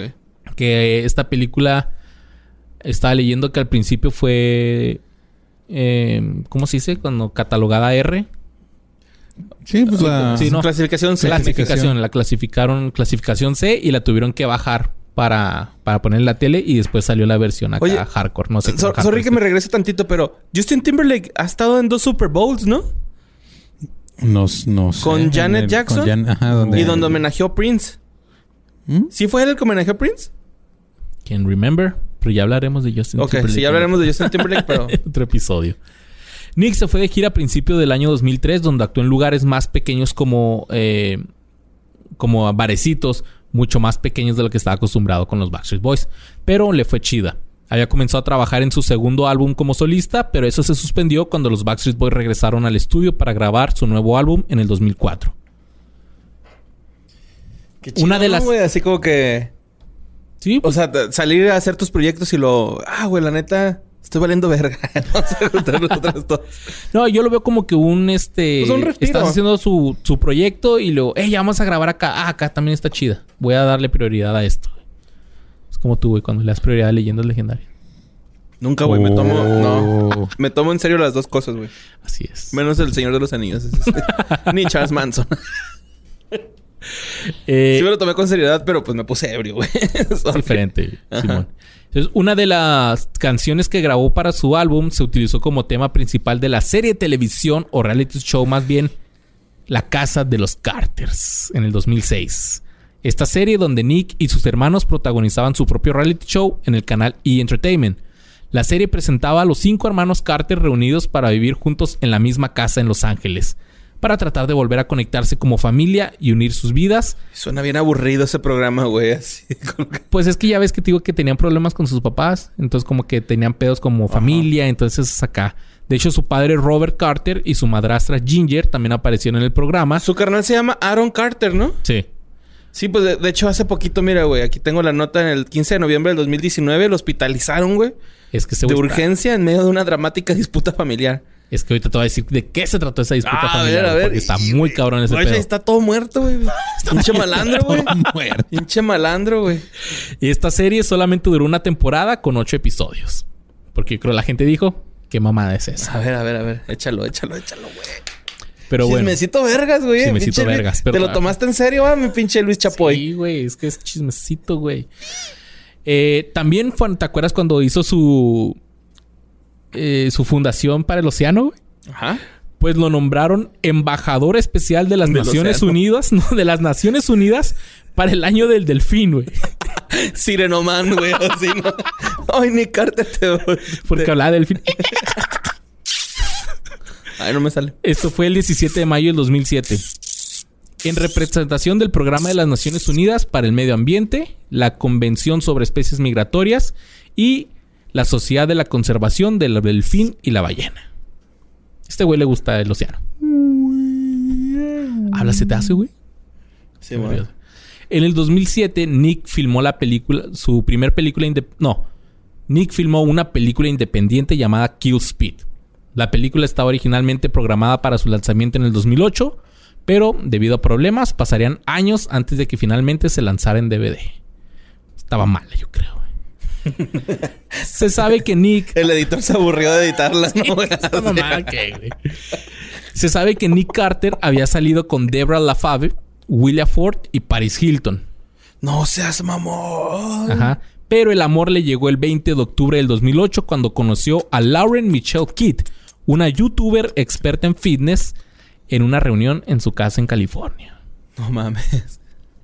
Youtuber, güey. Sí. Pero Ni- todavía los youtubers no estaban tan fuertes, ¿o sí? 2008 ya. ¿Sí? 2008 el wherever ya estaba, ¿no? Yo creo. No, pues no sé. Bueno, pues los... El Smosh, por lo menos, Los ¿sí, no? Sí. El Smosh. Eh. y el Ray William Johnson. También Nick apareció en el show de Ellen DeGeneres el 19 de febrero del 2009 para hablar sobre su pasado con adicciones a las drogas y el alcohol. Ahí reconoció su abuso de drogas y reveló que comenzó a beber cuando tenía solo dos años. Ay, no, creo que no, güey. Qué pendejo, güey. Yo neta. creo que ahí le dieron el No, pisillo, no, no, que sea la verga, güey. Creo que no, nadie empieza a tomar a los dos años. Y dice que nuevamente Nadie, a los nueve años, güey. ¿Quién sabe, güey? A lo mejor le A ponen los nueve, arre, te la creo, güey. Pero a los dos, no, no seas mamón, güey. Neta, vete a la verga, güey. O sea, los dos se empezó a pistear, luego a los cuatro fue a su primera reunión de alcohólicos anónimos. más. a los dos te toman la foto con la caguama, ¿no, güey? Así de niño con una caguamita vacía y ya, Pero güey. es que el güey, o sea, neta, de niño se quiso internar en Alcohólicos Anónimos, pero como no se va a contar hasta el 12, güey, no puede hacer los 12 pasos. güey. Pues él dice que se volvió sobrio después de que le diagnosticaran una miocar- miocardiopatía y se dio cuenta de que podía morir si no hacía cambios importantes en su estilo de vida. La vida es un riesgo, Nick. El cantante le da mucho crédito y agradecimiento a su compañero de los Backstreet Boys, Kevin Richardson, por ayudarlo a cambiar su vida. Este güey le estaba ayudando, le todos, la vida a todo. Yo creo por eso se fue, ¿no? Sí. Dijo, esos güey no valen. Pinches morrillos. Es que pues era el más grande, güey. Yo creo los veía como sus hermanitos chiquitos o algo así, güey. ¿Qué Ese güey fue el que más me cayó bien. Por, te digo, güey, por el punk. Neta, güey, se ve bien chido que el güey está fastidiado, güey, pero no se, no se porta mamón. O sea, es así como que, güey, no mames. Es que este güey cuando entró a los Backstreet Boys ya tenía como 21, ¿no? Y el Nick tenía 13, güey. O sea, Sí, era una pues diferencia, pues bien cabrona. Entonces, eh, pasarían ocho años antes de que Nick finalmente se concentrara en otro álbum como solista. Güey, yo soy el más chavillo de los de Sin Contexto. Creo que no. De güey. hombres. Ah, de hombres, sí. Porque la más chiquita es Gabe, ¿no? Creo que sí. Pues es la más madura también, pero sí, güey. sí, güey. Pero sí, güey, yo soy el más chavillo, güey. Sí. Bueno, Eres el bebé del grupo. night es el Gus. Group Baby. Te voy a decir. Entonces, este güey hizo su segundo álbum en el 2008 y eh, también empezó a dedicar su vida a escribir guiones y filmar y dirigir películas. La primera película que dirigió fue una película, un cortometraje llamado El Colgante en el 2010, la cual se puede comprar en su sitio web oficial. Órale. En, el dos- en diciembre del 2011, Nick apareció nuevamente en, el televisión, en televisión para hablar sobre su lucha contra las drogas y el alcohol, esta vez en el especial Segundas Oportunidades del Dr. Phil. Como el Julio César Chávez. En julio del 2013, Nick lanzó una campaña en el sitio web indiegogo.com, un sitio para recaudar fondos colectivos, porque él quería dinero para su película Evil Blessings. Bendiciones Demoníacas. malévolas. Del mal. Entonces, él quería recaudar 85 mil dólares y recaudó 156 mil. ¿Cuántos quería? ¿800? 85. Ah, 80. Ocho- Ay, güey, pues sí. más. Casi el doble. Entonces, él mismo escribió el guion de la película, pero debido a algunos contratiempos, se retrasó toda la producción y luego se suspendió, güey. ¿Y el güey se quedó con la lana nada más? Ahí te va. en julio del 2013, falleció el director de la película, güey. No. No sé por qué me estoy riendo. Se dijo que la película... Porque es gracioso, güey. Se, se dijo que la película comenzaría a filmarse en junio del 2014, pero por el éxito de la gira de In a World Like This de los Backstreet Boys, pues se retrasó todavía más la filmación hasta enero del 2015. Eso le dio tiempo a Nick para reescribir el guion y en octubre del 2014 anunció que esta película quedaría totalmente ya en suspenso. Le echó la culpa a la muerte del director, pero en su lugar filmaría una nueva película llamada Dead West, el oeste muerto. Eh, todo el dinero que habían donado para la otra película, pues se iba a usar en esta nueva. La película se emitió en el canal Sci-Fi el primero de abril del 2016. ¿Y Ah, está buena? No, no, no vi reviews ni Bueno, nada. pero acá, ¿cómo se llama? Eh, Dead West. A ver, Dead West dice aquí eh, Rotten Tomatoes le dio 25%, 51% le gustó esta película según Google. Es malísimo. O sea, es como que vela un domingo que no tengas nada Pero que hacer. viene, o sea, como Con que- Nick Carter de los Backstreet. con este, ¿sí será la misma? Porque con no viene Nick como escritor, güey, a ver. ¿No? Ni como... Dead West. Productor. Nick Carter. No, uh, Dead Seven es otra. Ah, ok. sí. Sí, Ah, se iba a Dead llamar. Dead West, pero sería otra que se llama Dead... Y esta se llama Ah, Dead le Seven y cambió esta Dead tiene Seven. 16% en Rotten Tomatoes. Peor aún. Pero según Google dice, Legal. al 76% Ajá. le gustó esta película. ah, ok, ok. ¿Es Pero- una película de zombies? Sí, parece, Sí, ¿verdad? postapocalíptica, una mamá así. Sí, de hecho tiene hasta el loguito este de... Ah, güey, con razón, la produjo The Asylum. ¿Quiénes son esos güeyes? Son los que producen todas esas de sci-fi y son los que hicieron Sharknado y todas esas madres. Oh, ok, ok. O sea, no valen verga. Ok. No mames, sale AJ McLean, güey. Salen todo, ajá, sale también Howie, John Secada, mamón, y Joey Fatón de NSYNC. Sale... Y sale un güey de 98 Degrees que no es Nick Lachey, güey. No mames, esta suena como la peor película que puede existir que involucra estrellas de pop. No mames, sale Trevor Panic, güey.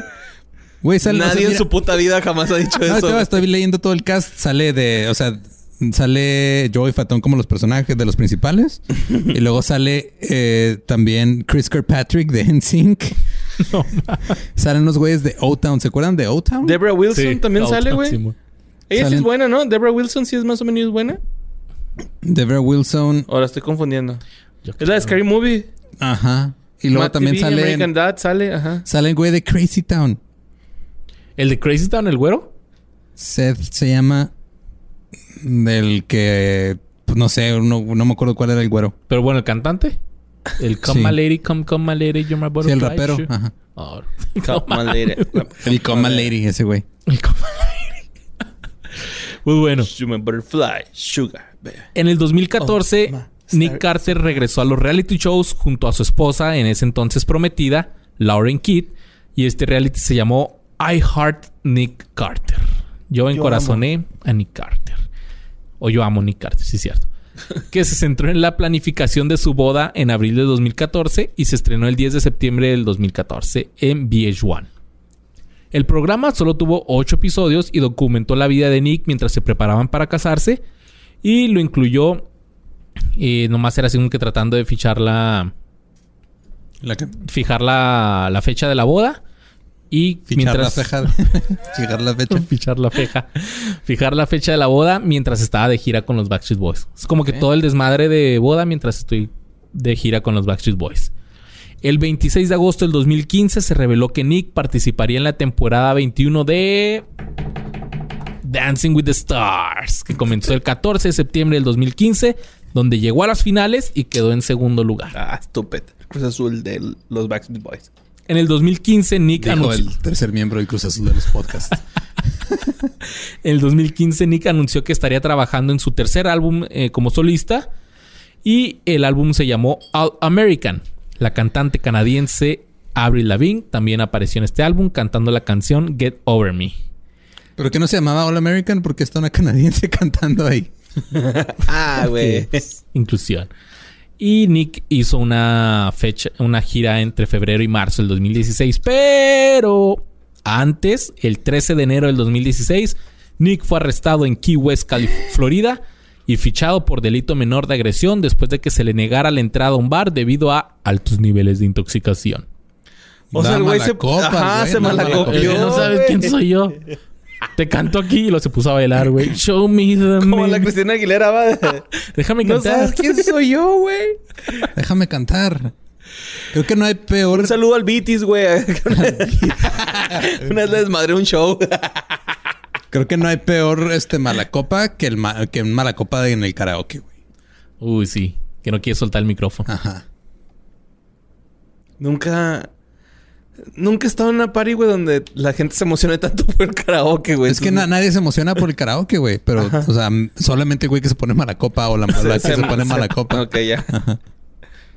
Y Nick fue acusado de violar a la cantante Melissa Schumann hace más A de la 15 verga, avisa, años. güey. Bueno, él también debe avisar, pero avisa que vas a decir algo tan fuerte, güey. Ah, bueno, ahí les va, aguas.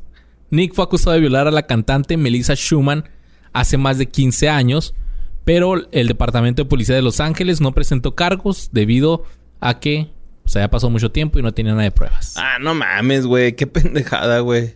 O sea, ya fue, ya, es que todos los, bueno, los delitos, dependiendo de cada estado y dependiendo del tipo de delito, tiene como unas, Vigencia. una, ajá, una vigencia. Sí, de- se dice prescribió. Se prescribió, ok. El 19 de abril del 2016 nació el hijo de la pareja, de Nick y su esposa. Pero antes de su primer hijo ya habían perdido a un bebé por un aborto espontáneo. Chale, güey. En septiembre del 2018, Nick Carter reveló que Lauren había tenido otro aborto espontáneo y esta vez habían estado esperando una niña. Pero el 29, el 24 de mayo del 2019, Carter anunció que esperaban a su segundo bebé, el cual nació el 2 de octubre del 2000, iba a decir del año pasado, ¿ah? pero no del 2019, nació su hijita. Un mes antes, en septiembre, Carter recibió una orden de restricción temporal contra su hermano menor, A ver. Aaron, A ver, a ver, a ver. Después de que este güey amenazara con matar a su esposa embarazada, güey. ¿Qué pedo, güey? No sé qué pedos traigan esos dos güeyes, pero. Era Navidad, estaban peleando por unos terrenos, güey. No, era septiembre, güey. Era septiembre. Que tú nunca te has preocupado por mi abuela, cabrón. Sí, güey, este güey amenazó. Ay, los tíos que se pelean por los terrenos, no mames, ya estuvo. Dejen ir esas cosas. La amenazó de muerte y todo el pedo. Entonces este güey le puso una orden Lleguen de acuerdos, restricción. ¿va? Es lo más chido, güey, llegar a un acuerdo, güey. Y el 20 de noviembre, el juez tomó la decisión de, de la orden de restricción. Un día después de que la otra hermana de, de Nick, Angel, se le otorgara también una orden de restricción contra este güey, contra su gemelo. No sabía que Aaron, Aaron y, Y la chava y Angel son, son gemelos. Órale. Cuates. Eh, también este que duraría hasta noviembre del 2020. No se sabe qué le o no no leí qué le hizo a, a la hermana, pero al parecer el Aaron anda que también sacó sus rolillas, ¿no? Así como Sí, ¿Era también un tuvo, ajá. Pues tenía una rola, rolón, ¿no? tenía una rola con. Shaquille O'Neal, güey. Creo que la rola se llamaba I Beat the Chaco o algo así, güey. Oye, no, güey, pero este güey, el, el Chuck tiene como una... Un proyecto de DJ acá... Tipo Skrillex, que se me olvida el pinche... El género, güey. ¿Cómo se llama? Dubstep. Dubstep. Ajá. Ok. Tiene... Pero hace un chingo de años, o sea, cuando Aaron Carter estaba Sí, como cuando estaba chavito. rolitas, Ajá. Hubo, to- hubo todo un pedo entre, este- entre esta Lindsay Lohan y Hillary Duff que se estaban peleando por él, güey. ¿Por el Aaron Ah, Carter? cabrón. Ajá, Simón. No mames. Está re feo, güey, el vato. ¿eh? Pues ese güey agarró la fama de su carnal nada más. Yo creo, y- ajá. Es esos güeyes como los cholos que... Que tienen un apodo y luego a su hijo menor le ponen el mismo Eh. apodo. A su hijo menor, a su hermano menor le ponen... Ajá. Es que es el carnal de este güey. Ah, no. ¿Tú eres el, el termo? Pues a este güey le vamos a decir el vaso, ¿no? Tu papá era el chicharo, pues tú vas a ser el chicharito. Y du- du- du- du- durante la pandemia del COVID-19, Nick anunció que lanzaría nuevos proyectos como solista. El 16 de diciembre del 2020, Nick fue revelado como el cocodrilo en la temporada 4 de, de Matt Singer, ah, ok, ok. que es este programa que ya también que- hacen en México. y yo también dije, ah, el crocodile. Que no crocodile. ese era el otro güey. Pero el, el cantante enmascarado, ese que le ponen un, una, máscara, o un traje, una botarga. Y este Eh, güey quedó ¿Con en quién tercer salió, güey? ¿Salió con Katy Perry, no? ¿O al- ¿O alguien así? Nick, no sé. Con, con esa, con esa máscara, creo que sí, güey. Bueno, algo así sabía yo. Pero bueno, Sí. Y finalmente, hoy, que se está grabando, 13 de enero, Ajá. salió una nota que Nick anunció que va a ser papá por tercera vez. Y chingo mi madre si no dijo así. A veces la vida te bendice con pequeñas sorpresas. Ah, Y ya. Como que tu hermano intente matar a tu esposa. Ha comentado compartiendo además una ecografía en la que se puede ver a su bebé en movimiento. Ahí está, mira aquí. Con yo- la coreografía de Backstreet Back. tun, tun. y eso fue. Los Backstreet Boys. Que no deben de confundirse con los Vasquez Boys. Se confunden con los Backstreet Boys. Y pues todavía siguen, güey, los Backstreet Boys. Ahí andan, güey. Ahí andan todavía. Dándole recio. Nomás por el COVID, pues se separaron un poquillo, pero yo creo que Que van a su, seguir de gira. Su anterior invitado, que fue de ellos, Manny Sáenz, los vio en concierto, güey. Ajá. Eso se hace un pinche espectáculo bien verga, güey. Pues es lo que dijo Si Manny. yo me- si yo me le mandamos un abrazo y un saludo. Saludos, Manny. Si yo me emocioné, güey, al final de la de This is the End, cuando están en el cielo y luego, ¿cómo te imaginas el cielo? Y lo, ah, los Backstreet Boys, güey, es que está bien vergas, güey. Y hay weed. El güey. Solo imagínalo. ¡Oh! No puede ser, güey. Es güey, que sí, como- Imagínate, güey. Y es que sí, como decía Manny, que se sabía todas las canciones sin saber que se Sin las sabía, güey. Es que sí es cierto, güey. Pon una rola de Backstreet Boys y... Ah, ¿Te la vas a saber, eso güey? sí.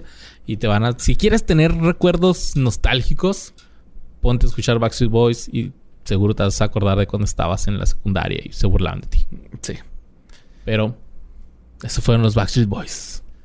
Bueno, que, la neta creo que no nos habían pedido. Creo ¿Cómo que... no, güey? Un Habían pedido chingo de boy bands un gente, chingo, güey. Un Simón. chingo de gente, pero creo güey. que sí es uno así...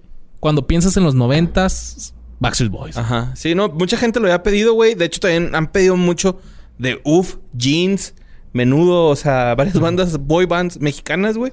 También nos han pedido un chingo, pero. Pues ahí vamos, poco a poquito. Ajá, sí, nos va- ahí van a salir, ahí van a salir, este. Nos han pedido también de tardó- 5, güey. También un chingo. 41 episodios. Llegar Ajá. a los Backstreet Boys. Sí. ¿Te acuerdas que una vez un cabrón nos dijo cuando empezamos el proyecto? ¿Se les van a acabar los temas? No se van a acabar, No, güey. No, chavo. hay, güey. No hay, no hay. Si vieras el final. baúl de temas que tenemos ahí. No Mames, güey. Ya no sabemos cómo sacarlos, güey. Entonces, pues. a montones. Recuerden que estos programas están grabados en Producciones Sin Contexto. Así es, producciones sin contexto. Muy chidas. Aquí de Juaritos, 100%. Bueno, Juaritos y El Paso. Where- Where's el Paso? Juárez El Paso, Border Town. El, el Border Town.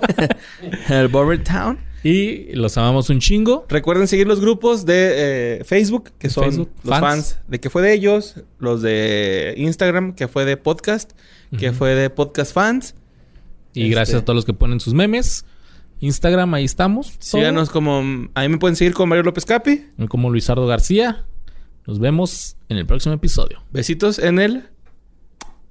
Yomix.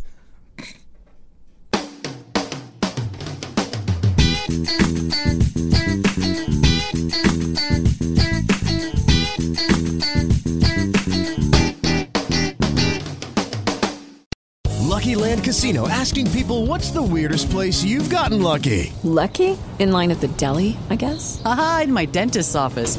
More than once, actually. Do I have to say? Yes, you do. In the car before my kids' PTA meeting. Really? Yes. Excuse me, what's the weirdest place you've gotten lucky? I never win and tell. Well, there you have it. You can get lucky anywhere playing at LuckyLandSlots.com. Play for free right now. Are you feeling lucky? No purchase necessary. Void where prohibited by law. 18 plus. Terms and conditions apply. See website for details.